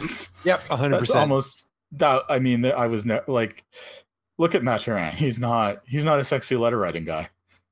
He doesn't care about human sex. I feel like. no, No. but up to this point, it could have been like, Could ah, a he's a shy boy, a sensitive soul. He's got the heart of a poet, Sure. something like that. But no, it's it's actually just Pierre. Yeah. Mhm, mhm, mhm. Um, so the kitchen's still a mess. Pierre goes. Pierre goes in to let them know that there's going to be six for for a delicious snail dinner. Mhm. Good thing that the place is crawling with snails. Work with what you got. There's a lot of snails in this movie. Maybe maybe not as much as that Fulci movie, but there's still a lot of snails in here. No, and these snails are these snails are working to represent a variety of Oh, things. I think this is the most snails I've ever seen in a movie that wasn't a Z and Two Noughts. Fascinating. Well, stay tuned for Aenigma because that movie's got some motherfucking snails. Anyway, right. so now we're at dinner. We're at dinner and everybody's having a nice snail dinner uh, uh, because it's a because it's a French movie. It's a parody of French movies, babe. It's just like oh, Yeah. Like if I was like Josh, you're gonna make fun of a French movie. What do you need? My first thing would be like, well, snails first and foremost. We gotta have everybody eating snails. They love that shit.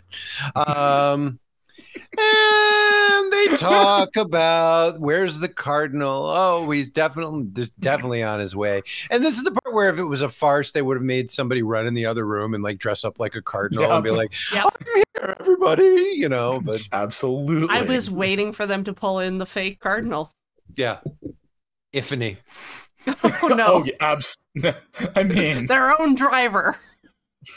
oh, there's so many possibilities. And they talk about this, the you know, oh, and once we're married, we're gonna donate to the church a new bell. And uh, Lucy says this six different times in the movie. She was like, "And I get to pick the tone of the bell," which is like, is that exciting? Like, it's just a note. You're gonna, so that it sounds like the bells at the Vatican I guess, to but make then you she didn't- closer to the real church. Sure. it's more exciting than not picking the tone of the bell. And you would think Aunt Virginia would be like, "Oh, good, you're giving your money to the church," but she's got a real bug in her butt about it. Well, she's probably still kind of hoping everyone will die and she'll get that money. Valid. Also, assuming they're American, she probably cares way less about this stuff. Mhm. And she has the will. She has the will. She's like, look at this. She just takes a small break from the table to pull her skirt up, reach into her Yeah. garter where she stashed the will For- for later reading. Uh, and and Pierre's like, "Hey, can I borrow that for a second? Let me just look at that. I'm not going to set it on fire or rip it up or anything." For a lady who doesn't like sex or sex things, she does like she doesn't not do sexy things. Like pulling a letter out of your garter is a pretty sexy move. She's on a full power trip this entire movie. Yeah. Yeah. But also, I would say that I mean, just because I, I feel like a woman of her age probably would be wearing stockings and garters not to be sexy, but just because like mm. that's that's how it's done. And as we, as we all know, dresses with pockets weren't invented until like five years ago. So where's she gonna that's put it? True. Okay, you, well, I mean, I suppose, But it is still, sexual- that's not. It is sexily shot. that- it is Mhm. shot in that sort of Just Jaeckin hazy, just sort of like a woman's hiking up her skirt and there's a secret in there. But yes. I don't think Virginia's doing that to be sexy. I think the movie Oh, is just horny. The first time we saw it, we saw her pull it out of her purse where it was in an envelope, and then she put it on her desk. So she could have Mhm. left it with her luggage Yeah. or anything. So she's whipping this out because Pierre has been like, listen, they can get married whenever they want. It's fine. We don't have to. What, what's with all this time pressure? The cardinal could show up in a few days and it'll all be cool. And she's like, well, actually, I have this legal document that says that they have to get married within six months of her father dying, which is two days from now. And he's like, we got 48 hours. Why are you even making a thing of this? It's we got so much time. It's fine. we'll pull an all nighter. Uh, and then uh, and then they're just like, "Well, tell us a little bit about yourself, Mathurin." And he's Bad like, move. "Well, I was I was on a horse and I broke my." Or one of them's like, "Oh yeah, he broke his arm because he fell off a horse or something." Yep. Uh, and then he's like, "I And he used." stopped smoking. He stopped Mm. smoking. Oh, right, because I think they're talking about virtues, maybe. Yes. Is this Yeah. the scene where they're His- talking about hi- virtues? and we saw a, a scene before this when he was in the when he was eating nuts earlier. We saw Yeah. his dad Pierre reach into his pocket and pull out a pack of smokes and be like, "I thought you said you quit." And so now yes. it's just like, "Hey, yeah, my son, who's great and is awesome and was baptized, has totally quit smoking." is the full package. Yeah, he's pretty great, ladies. Uh, and Matt Turin's like, yeah, I stopped smoking. The, the- you know how I stopped smoking? Because now I just chew. I chew all day. I chew Now I'm like a nuts. squirrel. I'm nuts. And he pulls like a handful, and he just starts shoving his cheeks filled with nuts. Like and a squirrel. and then everybody's just like, well, Mathurin's real time. It's like when Crispin Glover was on the Letterman show, and they're just like, Ah. well. Mathurin has a bus he needed to catch. He has a dentist appointment he had to get to. Pierre like just g- starts manhandling him out Doop-dap, of the room. doop-dap. Yep, here we go. Whoop, fireman carry. Get him out of here. He's real sleepy. Whack. You know. Just Yeah, get- and like and Aunt Vivian, not Vivian, Aunt Victoria- Virginia. Virginia. There we go. got it. Got it in three. And Victoria is like, well, this is this guy's a weirdo. You can't marry him. And Lisa's like, I don't know. I think he's really fucking sexy. I would do him right now, right in front of everybody. I'm so down to it, down to climb on top of him. Look at the way he shoves nuts in his mouth. Look at This is a man who he could knows. shove me in his This mouth like a- those nuts. Obviously, this is a man who knows how to please a woman. She's Yeah. just boy, she's really committed to having sex with with him specifically. Lucy Sure. and the priest drag the aunt out to the drawing room where she sits down. She's just like, "Whoa, I can't! Oh, there's too much activity going on." And the priest like rifles through his bag and grabs another indistinct bottle of clear liquid, and Yeah. just like, "Here, some ether, I guess, to help you like- with your vapors." She's Yeah. not into it. She's like, "No, I'm going to my room, and so are you, Lucy. Come upstairs. Surely you can't get in trouble in your room." And then the priest leans on the harpsichord a little bit. Yep. There's a little there's a little bit of comedy where he keeps making harpsichord noises, and he's wiping his head with whatever that clear liquid is. Oh yeah, he's like giving himself a head polish. Yeah. He's like, "This has been so much for me. I need to ether my head." Well, that's not ether then, is I don't no, it it is. isn't. It's I assume it's something. like some kind of like perfume water or something nice smelling. I don't even know. Maybe it's just water. Yeah. Maybe he just keeps a decanter of water on him at all times. Holy water? No, he wouldn't be that crazy. he would might. Probably not though. Rose does ha- water. Oh, Oh, it's- that's it could be rose water. That's probably Yeah, rose yeah, water. yeah. Well, at any rate, remember how there's kids in this movie? Let's put them in this scene. Let's introduce them to the priest. They'll do great. They're they're very virtuous and honorable little Yep. children. The priest's like, "What's your name, little boy?" And the, and the little girl's like, "My name's Flo." And the priest is like, "I don't fucking care what you." Yeah, who gives a shit? That's not what. That's that's not that's not my area of expertise. Ugh, gross. Um, and that's when we find out they're in the wedding party, and everybody still wants to know where the cardinal is. Where's the cardinal? Any minute. Bar- Cardinal's going to get here any minute. He's getting picked up at the airport by his friend Godot. So he will be here any second. It's like they took Homer Simpson's notes for how to improve uh, Poochie on the Itchy and Scratchy show, and so now everybody has. Whenever the cardinal's not in the scene, everybody has to ask where he is. Now it's getting late. And Pierre's like, well, just cutting up there. Cardinal, or not Cardinal, priest, and your, your, your little boys. Uh, Who are asleep on if- your lap right now?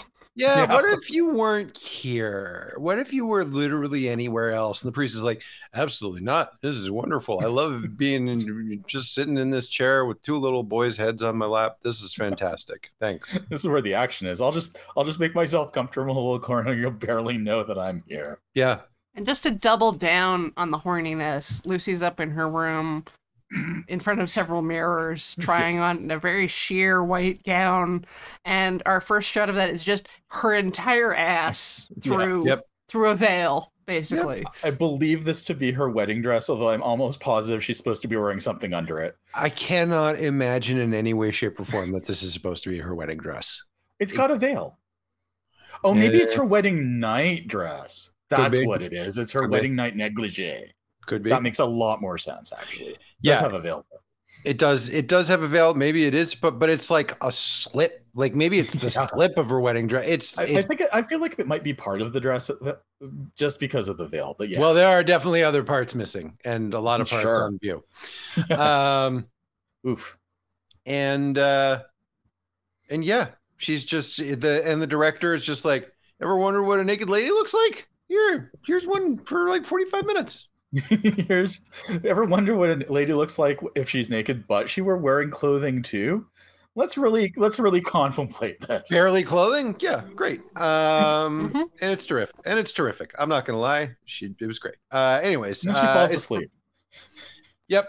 Uh, and she dreams of 200 years ago, Doo-doodly, doodly, and doodly, doodly. Sorry. Romilda playing harpsichord, watching sheep. And there's a there's a mommy sheep and a baby sheep. And they're staked out in this flower field like they're waiting for a T Rex. Yep. Yep. They're her watching sheep. yeah. They're there to inspire her harpsichord playing. Look, before phones were invented, you know, you had to stare at something. right. You can't Why not look at- harpsichord. Why not look at sheep? And the little baby lamb wanders away. Oh no. no. Romilda must go after it. She she all but jumps out of the the very low window, but she does actually go out the door. Yeah. Uh, and she follows the sheep deep into the woods where we saw uh, Lucy uh, padding about with the big Yes, column ex- and the thing. The And exact same trajectory. Yes. And and uh, we see that column, and we see there's something behind that column, and we hear some Claws. some growling noises. Wow. That's my that's my beast she noise. wanders through the woods, and there's more roaring in the distance. It's all very spooky, and then she Yep. just finds the lamb's corpse. It's been ripped Yeah. to shreds. To It's shreds, you say. It has no face, Yeah. and it's It's, it's, so realistic. It's, cute uh, little rainbow collar is lying on the ground. I mean, okay, to be fair, what they have, what they appear to have done is taken an actual lamb and taking its take take taken all its face meats off. So you there's a skull there and cut it open and then taken the contents of a butcher shop and sort of dumped it on top. Yeah. Yeah. And there's more chunks landing, and Romilda's just like, Yeah. oh no, the lamb. She makes a really great face that would certainly look look good on the cover of an Arrow video uh package.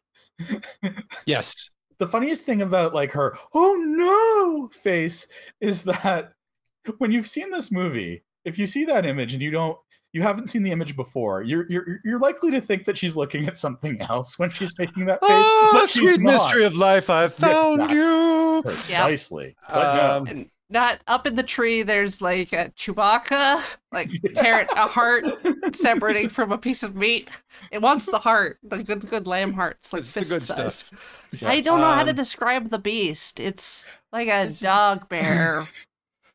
it's like a cute he's got a cute head that but you but like okay so so this special effect if you will this outfit this costume has two two distinct heads it has the nice cute head and it has the tongue lolling out head which mostly you only ever see the tongue of because i assume the rest of it looks bad you never see you do not see like a full really good shot of the beast because that doesn't exist That's in, the in life They're mostly Yeah. concerned with the phallus. the phallus definitely got the most love Have we met the phallus yet? Is this no, where we, we, okay. because Lucy, Lucy, uh, this is where Lucy wakes, or, or where, not where Lucy wakes up, but where we cut back to the uh, the mansion where everybody has gone. Betty, bye. And the phone rings. I wonder who it could be. Is it the cardinal? Anybody know if it's the cardinal? Did the cardinal call? Pierre goes to check, and here's uh here's his brother basically saying like, "Hey, um, don't come here. It's bad. You don't want to be here. It's hot. It's a bad time of year. It's France. France is terrible. Probably. Don't come here. Don't come here. The end.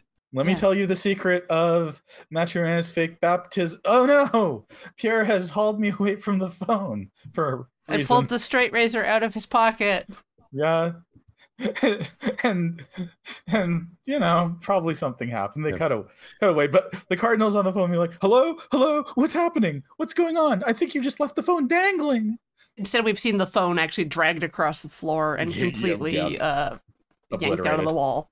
yeah Yep. yeah And now, and everybody's woken up because this is quite a kerfuffle. And the priest wakes up and is like, "Hey, what what's going on? What's happening?" And Pierre's just like, "The good news is everything is great. And why don't we put you up in a bedroom so you're not just hanging out here in my living room while I need to clean up this murder I just did." right and he's like no i love it here with with two sweet boys sleeping on top of me i wouldn't dream of of inconveniencing anybody or moving Yeah, this is definitely not an inconvenience with what I'm doing right now. This is the this is you are all probably thrilled that I'm here. Um, i'm here with my boys Yep. and Pierre's like, "All right, right as rain. Then that sounds about right. Uh, I'm just gonna go take care of a thing that's not a murder." And then we go back to the dream. And then we see the beast's cute widow face and his big old beast stick, on Is- which no expense has been spared.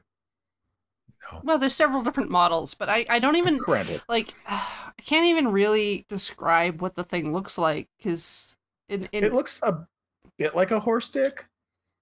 yeah okay so recently at work we were sent a quiz on different animal penises Okay. Oh, and this reminds me more of like the rhino shovel shaped dick than the the horse ones we've seen earlier but So I- later on there's some horse ones that look kind of similar so i can see where Yeah, they when it going extends, it kind of yeah.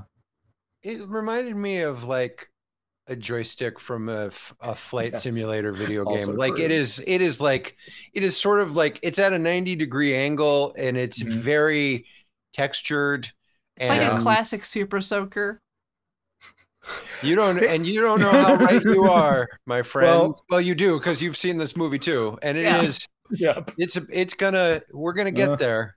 Yeah. it's definitely like- meant to piston like it's Yeah. uh, They um they 100% prob like okay, like the guy whoever whoever formed bad the the company Bad Dragon has absolutely watched this movie a few times for inspiration. I don't know what you are talking about. Oh, they make they make fantasy. I know what you're talking fantasy about. It's fine. It's fine. We don't have No, to so get what into they do. Josh, is they make dildos that are shaped like dragon penises, very fanciful dildos. So if you if your fantasy is to have sex with a fantasy creature, you can make it more more uh, fantastic. I think I read somewhere bespoke that fantasy dildos. I think I read somewhere that those are uh, that there are uh, fine uh, people on the right hand side of the political continuum working Oh, to sure. make those illegal. Oh, well, that's Be- bad.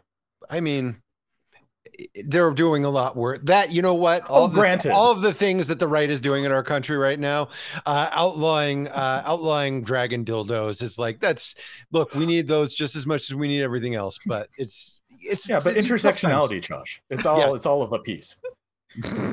Yes. Um, First they came for our dildos and you said nothing. No, and then our, di- no, and then No, our that's dildo- not they've, no. got- they've, we got, they've gone way past that. and then our dildos came. Uh, anyway, yeah, I'm sure that I'm sure that's one of their many functions. So it's At just rate. like okay, yeah. Like there's like some casual like glances at the dick, and I was expecting like that to be it. It was just like No, here's the monster face, child. scary face, scary claws. It's got a dick. It's horny, and she's running. levels. She's Yeah. running away, and that's gonna be it. But Nope. somehow she continues to like lose clothing. The beast.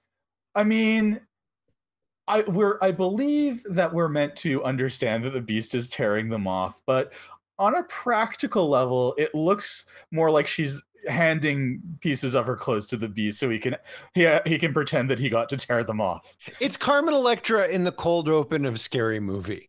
Like she just she just right. runs by. It's like, oops! Accidentally, all my clothes came off with one Yeah. branch. Yeah, yeah. Yeah. Yeah. And Um, we're eventually left with her just in the corset and wig that she was on display in the And socks. cabinet. And, And one okay, shoe. socks. And uh, okay, one shoe. And she's bottomless, just running She through the woods. Well, the lusty beast is like, ah, in pursuit. Ah. And then she gets up into a tree. And Yeah. she's terrible at climbing. she is. But also also the beast takes this opportunity to calm down a little by rubbing one out against the tree. Graphically. This is start where I started wetly. laughing. This is where I started Sure, laughing like yeah. a lot because the Yeah. next bit is she's hanging from a branch, and the beast comes up to her and starts licking at her, Yep. and there, the the bottom shot is just like the goop, and then there's the top, and she's just like whoa, whoa. She's scrambling. She's trying to scrabble for purchase with her feet, which are unfortunately scrabbling for purchase on the beast beast dick, which he is really into. This has got to be Tarantino's favorite movie, right? Just accidental foot job It's with possible. socks on, like. he steps directly on top of it. It's like listen. Well, to be fair, real it's like a fireman's pole at this point. Yeah. Like it's like she could fucking definitely climb into load-bearing. heaven. It is. It indeed. It is load bearing. so many loads.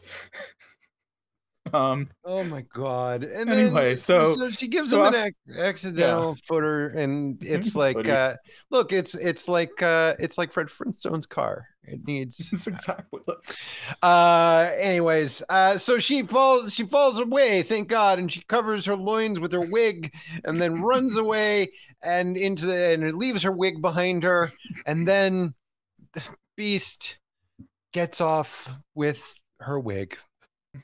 And we're like, good. That's the last we'll ever see of That's- this. that's got to be it, right? Lucy right? wakes up. The- Yeah. she They're got like, away "Okay, from the dream beast. She, she deterred it by Yep. giving it her wig Yeah. to do whatever with. Yep. Yep. And she's ru- she's run back to her home where she'll be safe. Lucy is woken up from presumably from this implicitly from this dream. Yep. I Uh, could never tell. it's it's it's implicit, but it's hard to it's hard to guarantee it. She could Good. just be waking up horny, and we could be seeing this for no reason. Yeah, the dream seems to continue unabated whether or not Lucy is awake or asleep. Yeah. That is not untrue. Um, That don't not thank you. Yes. Uh, also, I think it's I think it's important to note because it's kind it can be hard to tell with the wig wigs and everything, and it and it would make sense if this was, but it's not. They do not have the same actress playing Romilda and Lucy. No, because they shot they shot the beast. Uh, the beast has the best day of his life uh, Yes. as a Well, separate thing. So, yeah, I mean, probably the best day of his life. Yeah, so because I like, yeah, I was like, are they using the same actress? I'm like, no, they're definitely. No, that's what I thought as well too. And then But I was Lucy's like, oh. extremely horny in her sheer Ooh. slip of a dress, and she Mhm. goes down the hallway to, I guess, her adjoining bedroom where Mathurin's asleep on It's his like bed, across the hall. and she's just like, "Oh, he's got his his shoes on. I'm just gonna sexily take off his shoes." And then try to j- jump on it. Oh no, he's turned over. He doesn't want to have sex right now. Okay, I'm gonna go back to. I'm gonna go back to my bedroom. Now we're. go- I mean, we're gonna find out in a little while uh, why he's sleeping so soundly. But up until this point, I'm just sort of like, I am a particularly light sleeper, and I don't think I would be like, "Mm," you know, if somebody took off my shoes while I was sleeping, I think I would bolt up and be like, "Hey, what the fuck?" But not Mathurin. Me- Mathurin's just like, Yeah. oh. mm." Yeah, me too. she goes back to her room and has a nice drink of water and i guess there is a there's a fire hose in her bathroom She just somehow, or maybe she's she like, oops, I'm. She's really uncoordinated after the effects of being asleep. She well, I mean, a she drinks she she drinks like from the faucet with her hands, so she gets wet that way. But also, she wipes her all, all the dampness off onto her dress, and then there's significantly more afterwards. it's like she said water on you can't do that on television it's exactly like that. Now, not only is she wearing an extremely sheer garment, but now it's wet and it's stuck to her, so she's even more naked with clothes on than maybe she was before. can we take a sec because we've just talked about a lot of crazy shit and Yes, and as someone who didn't go to film school anna sure. what's this all supposed to re- so what we've seen is a beast chase a Mhm. lady eat her out Mhm. get an accidental foot job rub his dick Mhm, against a mhm. tree Mhm. and then a woman wakes up takes off a man's shoes and then covers Mm-hmm. herself with water and gets back into bed what are, what's the commentary here what am i because to me i'm just sort of like wow this is just a bunch of fucked up shit that this weird guy wanted to commit to celluloid because uh, who even god knows why but like is this about our relationship with nature is this about like what am i you know what i mean because do know what you either Our relationship with nature is the next scene. Yes. Sure. But I mean, you know, sometimes a bee stick is just a bee stick, I suppose. But like, I.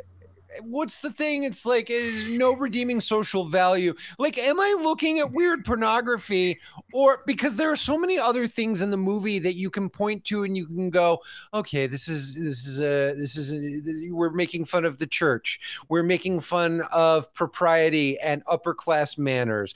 We're making fun of people chasing money and they don't care who they hurt to get there. Okay, now we're watching a fucking werewolf monster get sock fucked.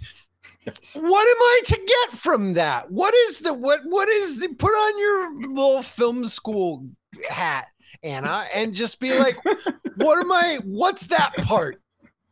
Is it the war? It's you. I mean, look, it could be the war. no, it's not. Okay, well, uh, putting on my film school hat, which I assume is shaped like a canister of film or something.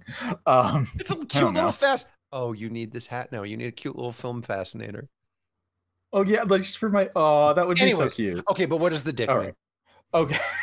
So here's here's my take on it, which is by no means any kind of canonical anything. Um, so one of the things to, to remain keeping in mind is that all this B-sex stu- stuff was created for a different film, which was basically a bunch of increasingly historical scenes of erotica. Um, and and in the most what? No, quiet. Um, Okay, I've ordered 600 bee sticks for you. Oh God, no! Where am I going to put them next to the other ones? Anyway, uh, eh, so it's important to keep in mind that the original project of the whole all the beast sequences was to be part of of this film, which was dealing with like, uh, which was all of which were based on various writings and things, and all of which had to one degree or another an al- aspect of taboo. Like one of them is about Elizabeth Bathory uh, murdering a bunch of virgins to bathe in Mhm, their blood, um, stuff like that. So at least part of it is just to show something like taboo slash blasphemous in some way, right? Like that's I would say the original project of it. Now inserted into this movie, Yes, that's my question. Right? So inserted into this movie, I think what's going on is uh, Borowczyk has taken this as sort of his starting point, and taking it to to I think in the final analysis, like, and it maybe doesn't like. Here's the thing: I don't know that it actually integrates all that it's like a it's like it's kind of janky how it integrates into the rest of the film like it's kind of kludgy um but i think the, the the purpose of it beyond its original purpose within this film is to be like you know what? Like look what happens when somebody lets like like takes leave of their senses for for lusty purposes and does something that they darn know what know they well shouldn't. And like the, that that sin carries down the more you try to cover it up and this is the end result of that. All right, that would be my take. I buy it. That's It okay. I was gonna save it for the end, but that's kind of Mhm. the the view that is being uh Yeah. poked at.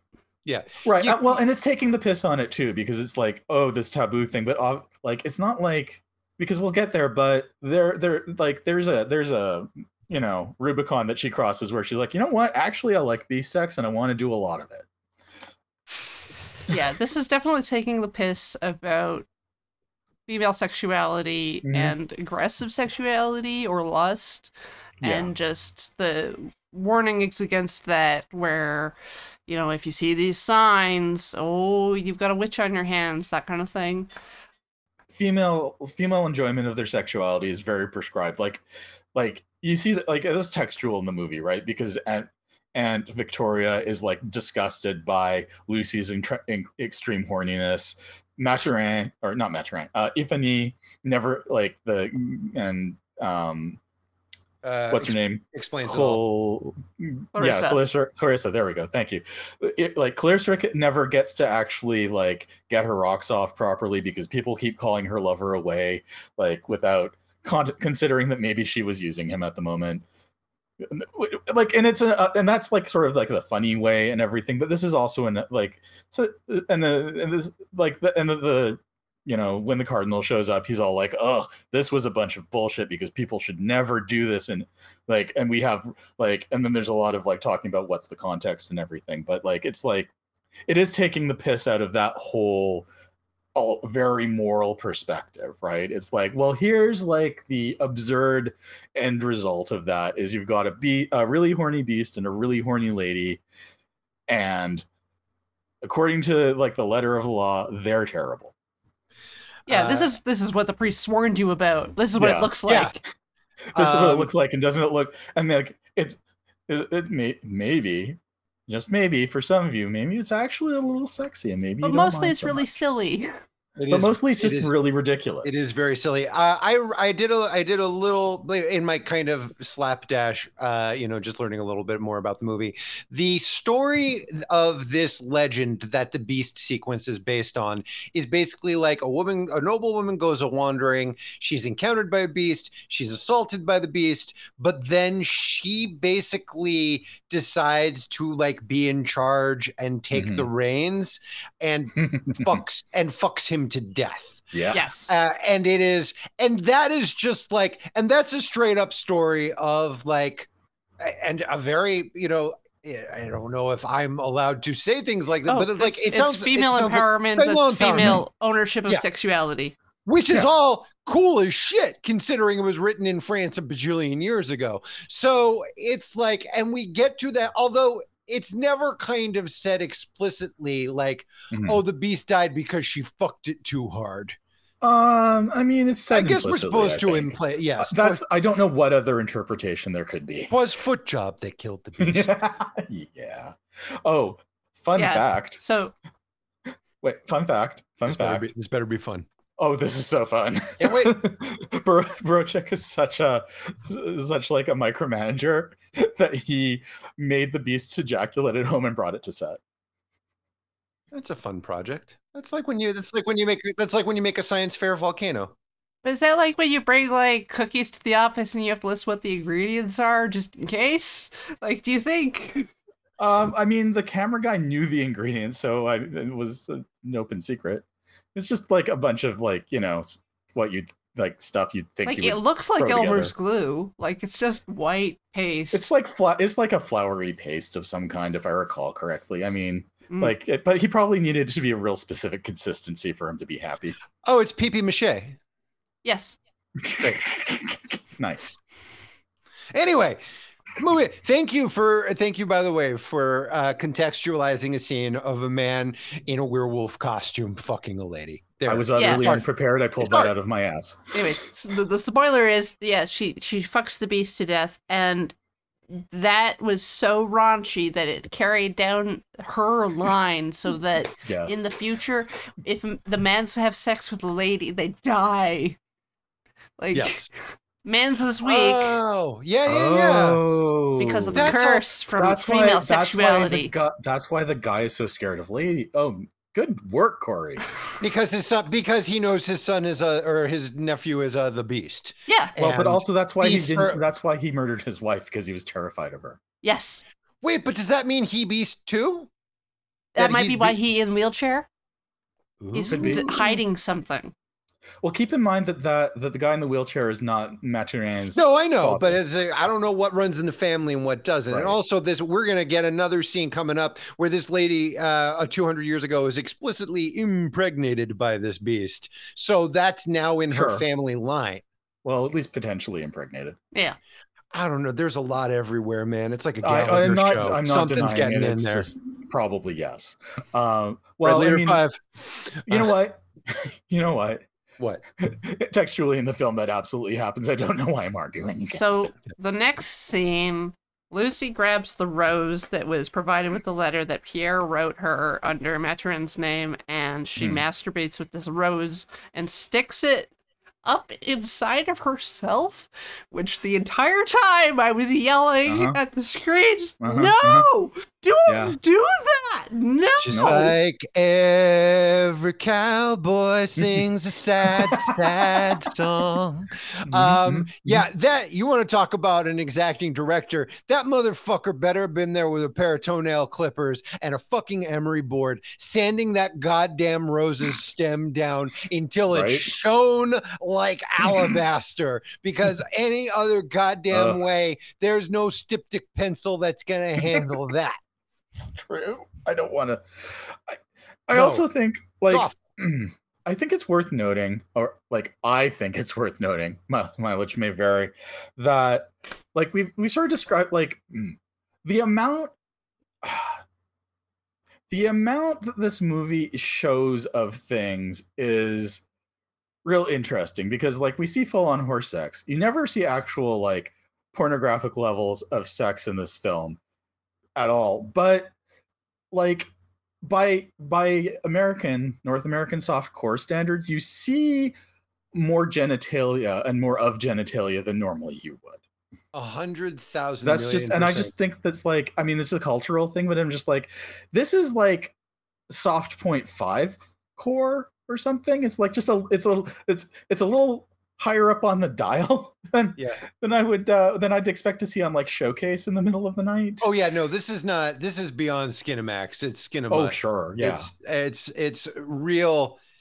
Yeah, it's weird. It's weird. I can't. I'm glad in your story you were only 16 or 17 when you saw this. Although you said they cut out all the beast stuff. I don't remember any of this beast stuff. And I- you I- would. One I- I would. think- And yeah, yeah. would. Like I don't think you would possibly forget even a moment of it. Oh, did it? Did I? s- You know, I'm trying to remember. Did I see a beast rub his dick against a tree? or a maybe. wig, or some where did that come dress fabric, or Or a any- lady. or anywhere at the hardware store. There might have like okay, there might have been a real truncated version of the beast sequence where they somehow excised all of the sex part of it or all of the like the phallic part of it. I don't know how that's really feasible, but maybe. No. Oh, also no. Uh, North American softcore film would No. have that much ejaculate. No. There- I- oh, absolutely. Ejaculate does not There's- exist. I feel like maybe like maybe the first part and like the part where she gets like stripped off and then maybe some some like shots to generally give you the idea that there was beast sex happening and that's like at most what you would get. But I don't even think I saw that. I think like the last part of the film was just so disjointed. I'm like, I guess, and I guess Mathurin was a beast. I don't know where that came from. Mathurin died on the way to his home planet. right? It's like, huh? That's weird. Um. So right. So she gets off. She gets off with Yep. the rose. She she gets off. I've been fucked by a rose.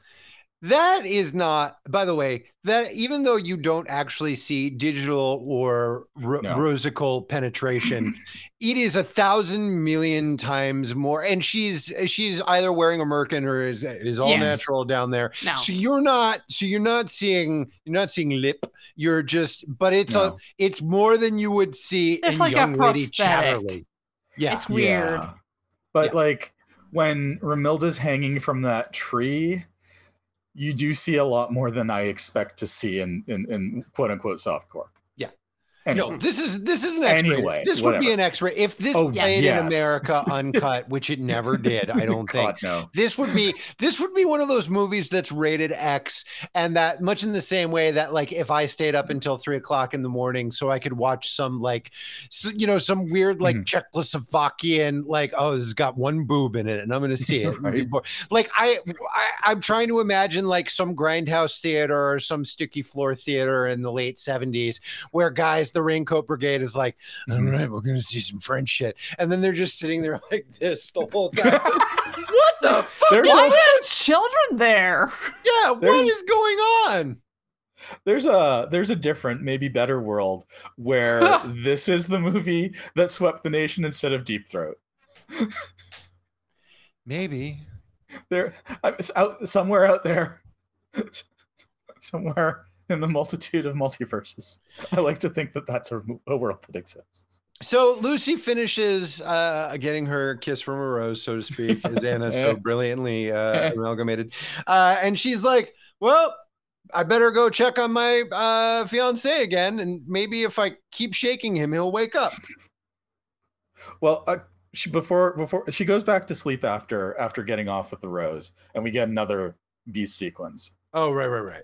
And then yeah and then she wakes up again. So we we we go back in um in media res slash flagrante delicto uh and the beast is caught up with Romilda and is just like grabbed her from behind and is like sort of i don't know thrashing Yeah. around a little bit And she's face down, clutching her own dress Yep. fabric, and Yep. we see like her viewpoint shot of just the scenic woods. yeah. Yep. which are going moving in and out for some reason Yeah. Oh, some yeah. unknown reason It's definitely filmed in Humpo Vision a couple of times. It's Oh, just God, like, yeah. no, I guess, I guess that's what it was like. Do I need to put on my special glasses? Like, what is happening? you will know what it feels like to be Romilda.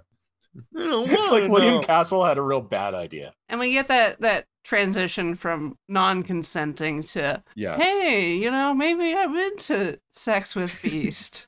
Maybe She sex with Beast is good. She starts like licking her licking her mouth a lot, which I guess is sexy. Well, they well they cut back and forth between. So there's like Yeah. one of her shoes is discarded, and there's a snail on it, sort of Yep. like lolling its little snail head around, and cuts to her and her lolling her tongue around and back to the Mhm. snail, and it's like, oh, you know, just because you can cut things together doesn't mean you should cut things together. But like, obviously, we're supposed to It's a take cool away. cross effect. It's a look. It's cool. And then Um, we get a shot of the Beast's ball sack just We shut, sure cut in there do. for some reason. For some because reason. there was a checklist because the director was like, "Oh, we've seen all right, we've seen his dick, we've seen this, Shafucha. Wait, people are going to wonder if this thing has balls." Despite ample evidence. Beast Man the- has to the fact that he does. you. Beast man Nice. has nards. Nice. You know, I've never seen that. Oh, I don't think I have either. Oh okay. just- Neither Do I no- want to, of you do- though? It's so good. It's what okay, this is gonna be one of my beloved childhood things that you guys haven't seen and we're watching it. Okay, so here's the funny thing. I've seen that guy. We don't have to include this. I've seen that guy's first movie, which is one of my favorite movies. Oh, what was it? It's called Night of the Creeps, and it's fucking Right. incredible. I haven't seen that. Oh, we're gonna we're gonna have to have a tradie trades, I think. Anyways, Corey. All right. back What to the show. got? Back to the real world where where Lucy's in her gown. Uh she's, I guess, in the throes of her imagination, experiencing the same things Romilda is, and she is finding her gown a bit restrictive, so she tears it apart. Her very restrictive diaphanous gown made of exactly one quarter of an ounce of fabric.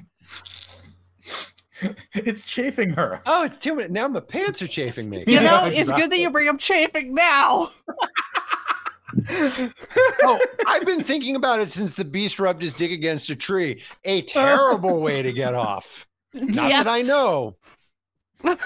Well, you don't have a beast dick. They work different.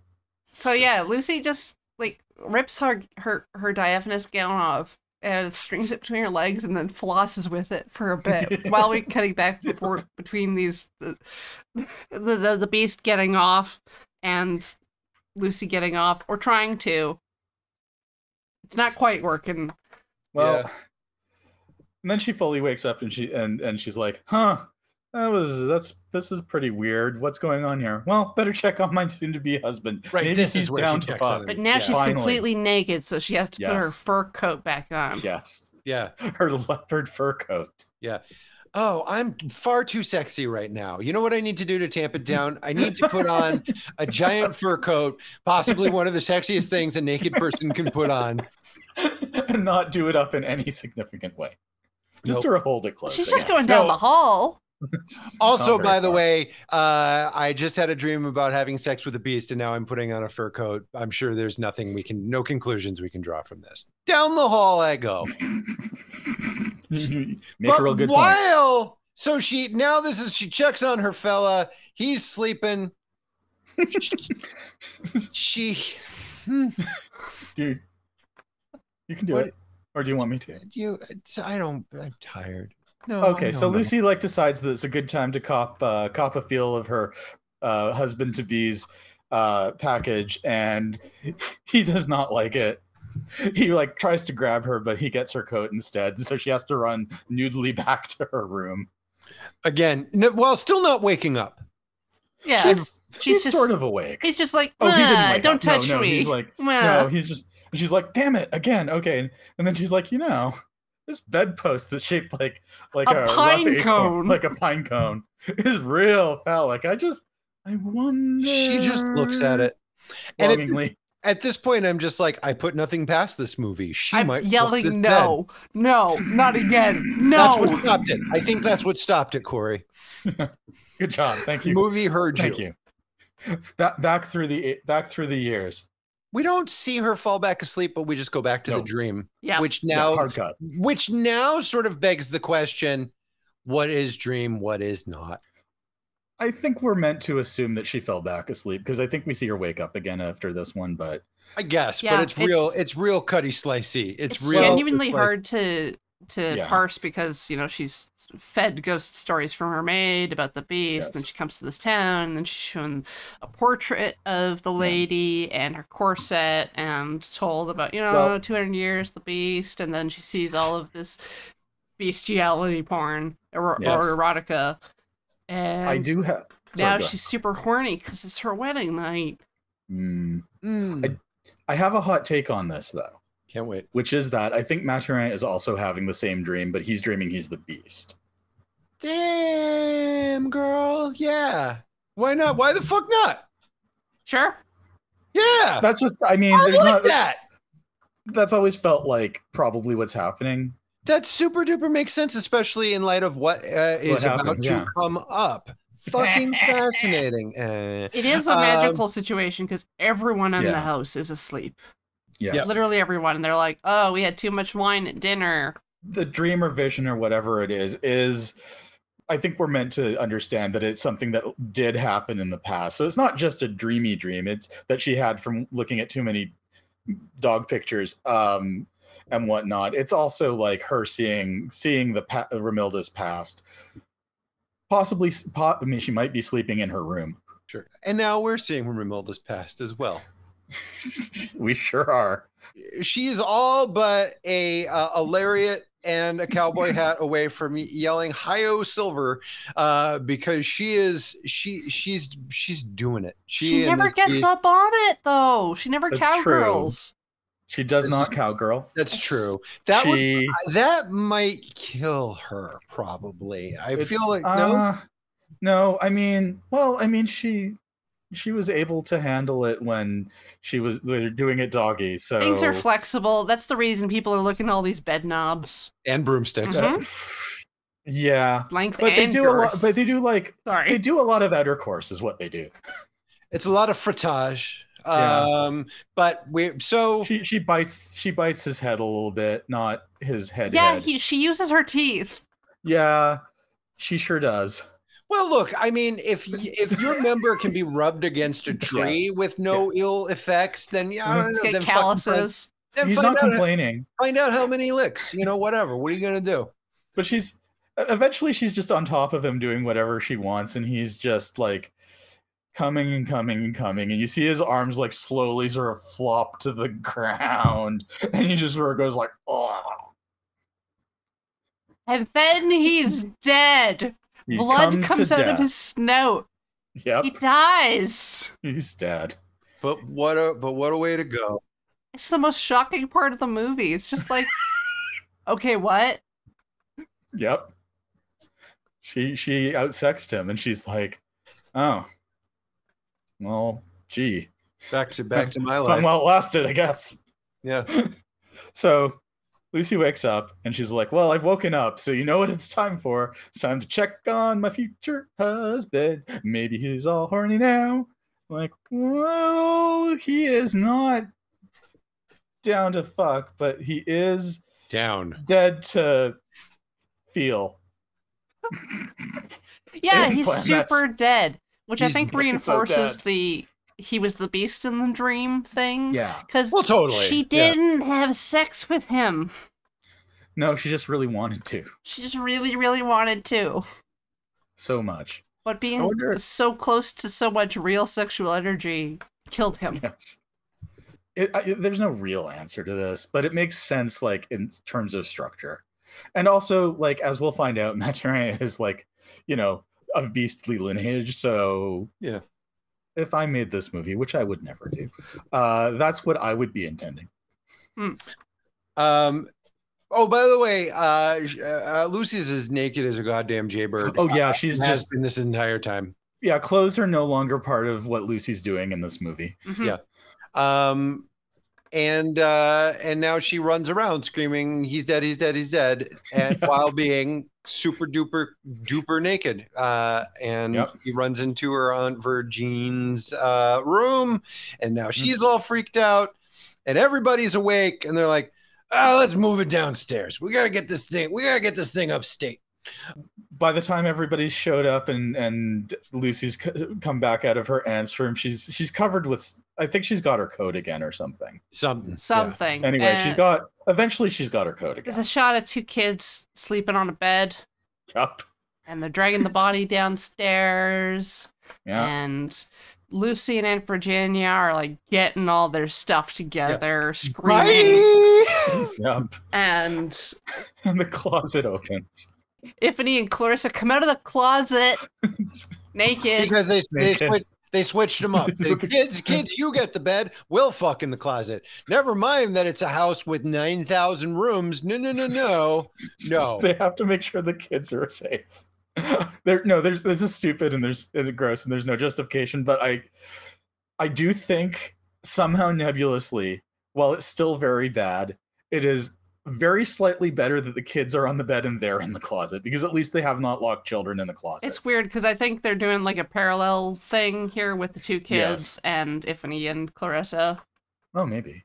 Just like, And- ah, the two kids. Now they're swapped. Yeah. Oh, yeah. Because they've yeah they've totally swapped places. Yeah. If it wasn't for the fact that kids are involved in this, it would be a lot funnier. But it's like, oh, these people are innocents. Right. Yes. So now they good they good wander point. out of the wardrobe after getting their ass landed. Uh, well, they don't fit it. They if you just want to have PIV sex in this movie and you're humans, you're shit out of luck. You're not Well, gonna. they don't actually even bother to come downstairs at any point, though. No, They're like, there's just "Eh." a lot of screaming going on. They're like, maybe we should stay here. yeah, back, back in, back in the back in the wardrobe. There's a pair of socks I want to try on. So now they throw uh, Maddie on a desk, and Pierre goes to call a doctor. f- To what end? Who's Which he to can't because they tore the phone on the wall. There's no phone. Right. Right. Uh, and uh, Virgin very reasonably takes this opportunity to tear off all of his clothes, Undress his a hand- corpse. Just Yes. violently. Like yeah, really violently like undress like, like- en- enough so that you, you you're maybe in the moments you have given to wonder wait is is Virgin now super super horny is this her special thing oh god His hand comes crashing down to the ground. The cast breaks off, and he's got a spooky claw. He's monster. Oh, and she turns wait, him over and rips his pants off, and sh- he's got a tail. Yeah, and a, and a, and a, blood on Satan's claw a fuzzy ass taint. yes he's got he's also his, his butt is real hairy Yeah, but also he's got a tail yeah. she's got a got a got a fleshy tail Yeah, for I watched, sex. That's I how it's watched it. used. I Yeah. watched you this movie like and the I, dog I- does Oh God. Oh, it's better. See, this is fine. This isn't weird to look at because the dog's just No, using his tail. it's still weird to If it look was at his It's just dick, not it would have been weird. I did you are misconstruing what I said Oh, right. And I, I forgot to mention that earlier in the bestiality stuff that uh, Lucy was looking at, there was like a horse Pegasus having Oh, sex with a lady. So there was just full on right dick in Right. lady. Uh, it goes by pretty fast, but you're not wrong. Um. Anyways, Anyway, so uh, yeah, uh, Aunt V is like, ah, the beast, the beast. Sometimes, sometimes when I think about this movie, I imagine Jemaine Clement saying the beast and What We Do in the Shadows, just for fun. if this mo- this movie, but with the cast of What We Do in the Oh my Shadows, god! fucking incredible. Wait, I want to see that Who's episode. who? I mean, I guess Jemaine's Mathurin. I don't see any other way around it. Uh, They could do any kind of pastiche. They I would could be actually happy. Yeah, yeah, could any, Do we? Oh wait, do we get? Do we get the the the TV cast as well? Because I really want Matt Berry to be part of this, like I do. Oh, everything. oh yeah, you know, you supersize it. You get the you get both casts. You get everybody in Okay. there. You get all because I you feel get, like you get all hands on deck. Yes, I want Matt Berry to be the to be the uncle in the wheelchair, Matt Berry should play all or literally anybody else. Okay, it's just It's yeah, it's mostly Matt Wait. Berry. There's a little Doug Jones in there. Uh, yeah, maybe it's just mostly Matt Berry. Matt Oh, Berry plays ninety percent of the roles. Obviously, Doug Jones plays the uh, Sure. uh, uh the The beast. be- the the beast in costume. This is hilarious because I just finished Discovery season one. All right. So now, so of course, getting back to the part of the movie that's a door slamming farce, just as Yes. Mathurin is dead and he's a beast and he's got a hairy taint and a tail. Ah, hairy taint. I'm an accounts receiving. Pleasure to meet you.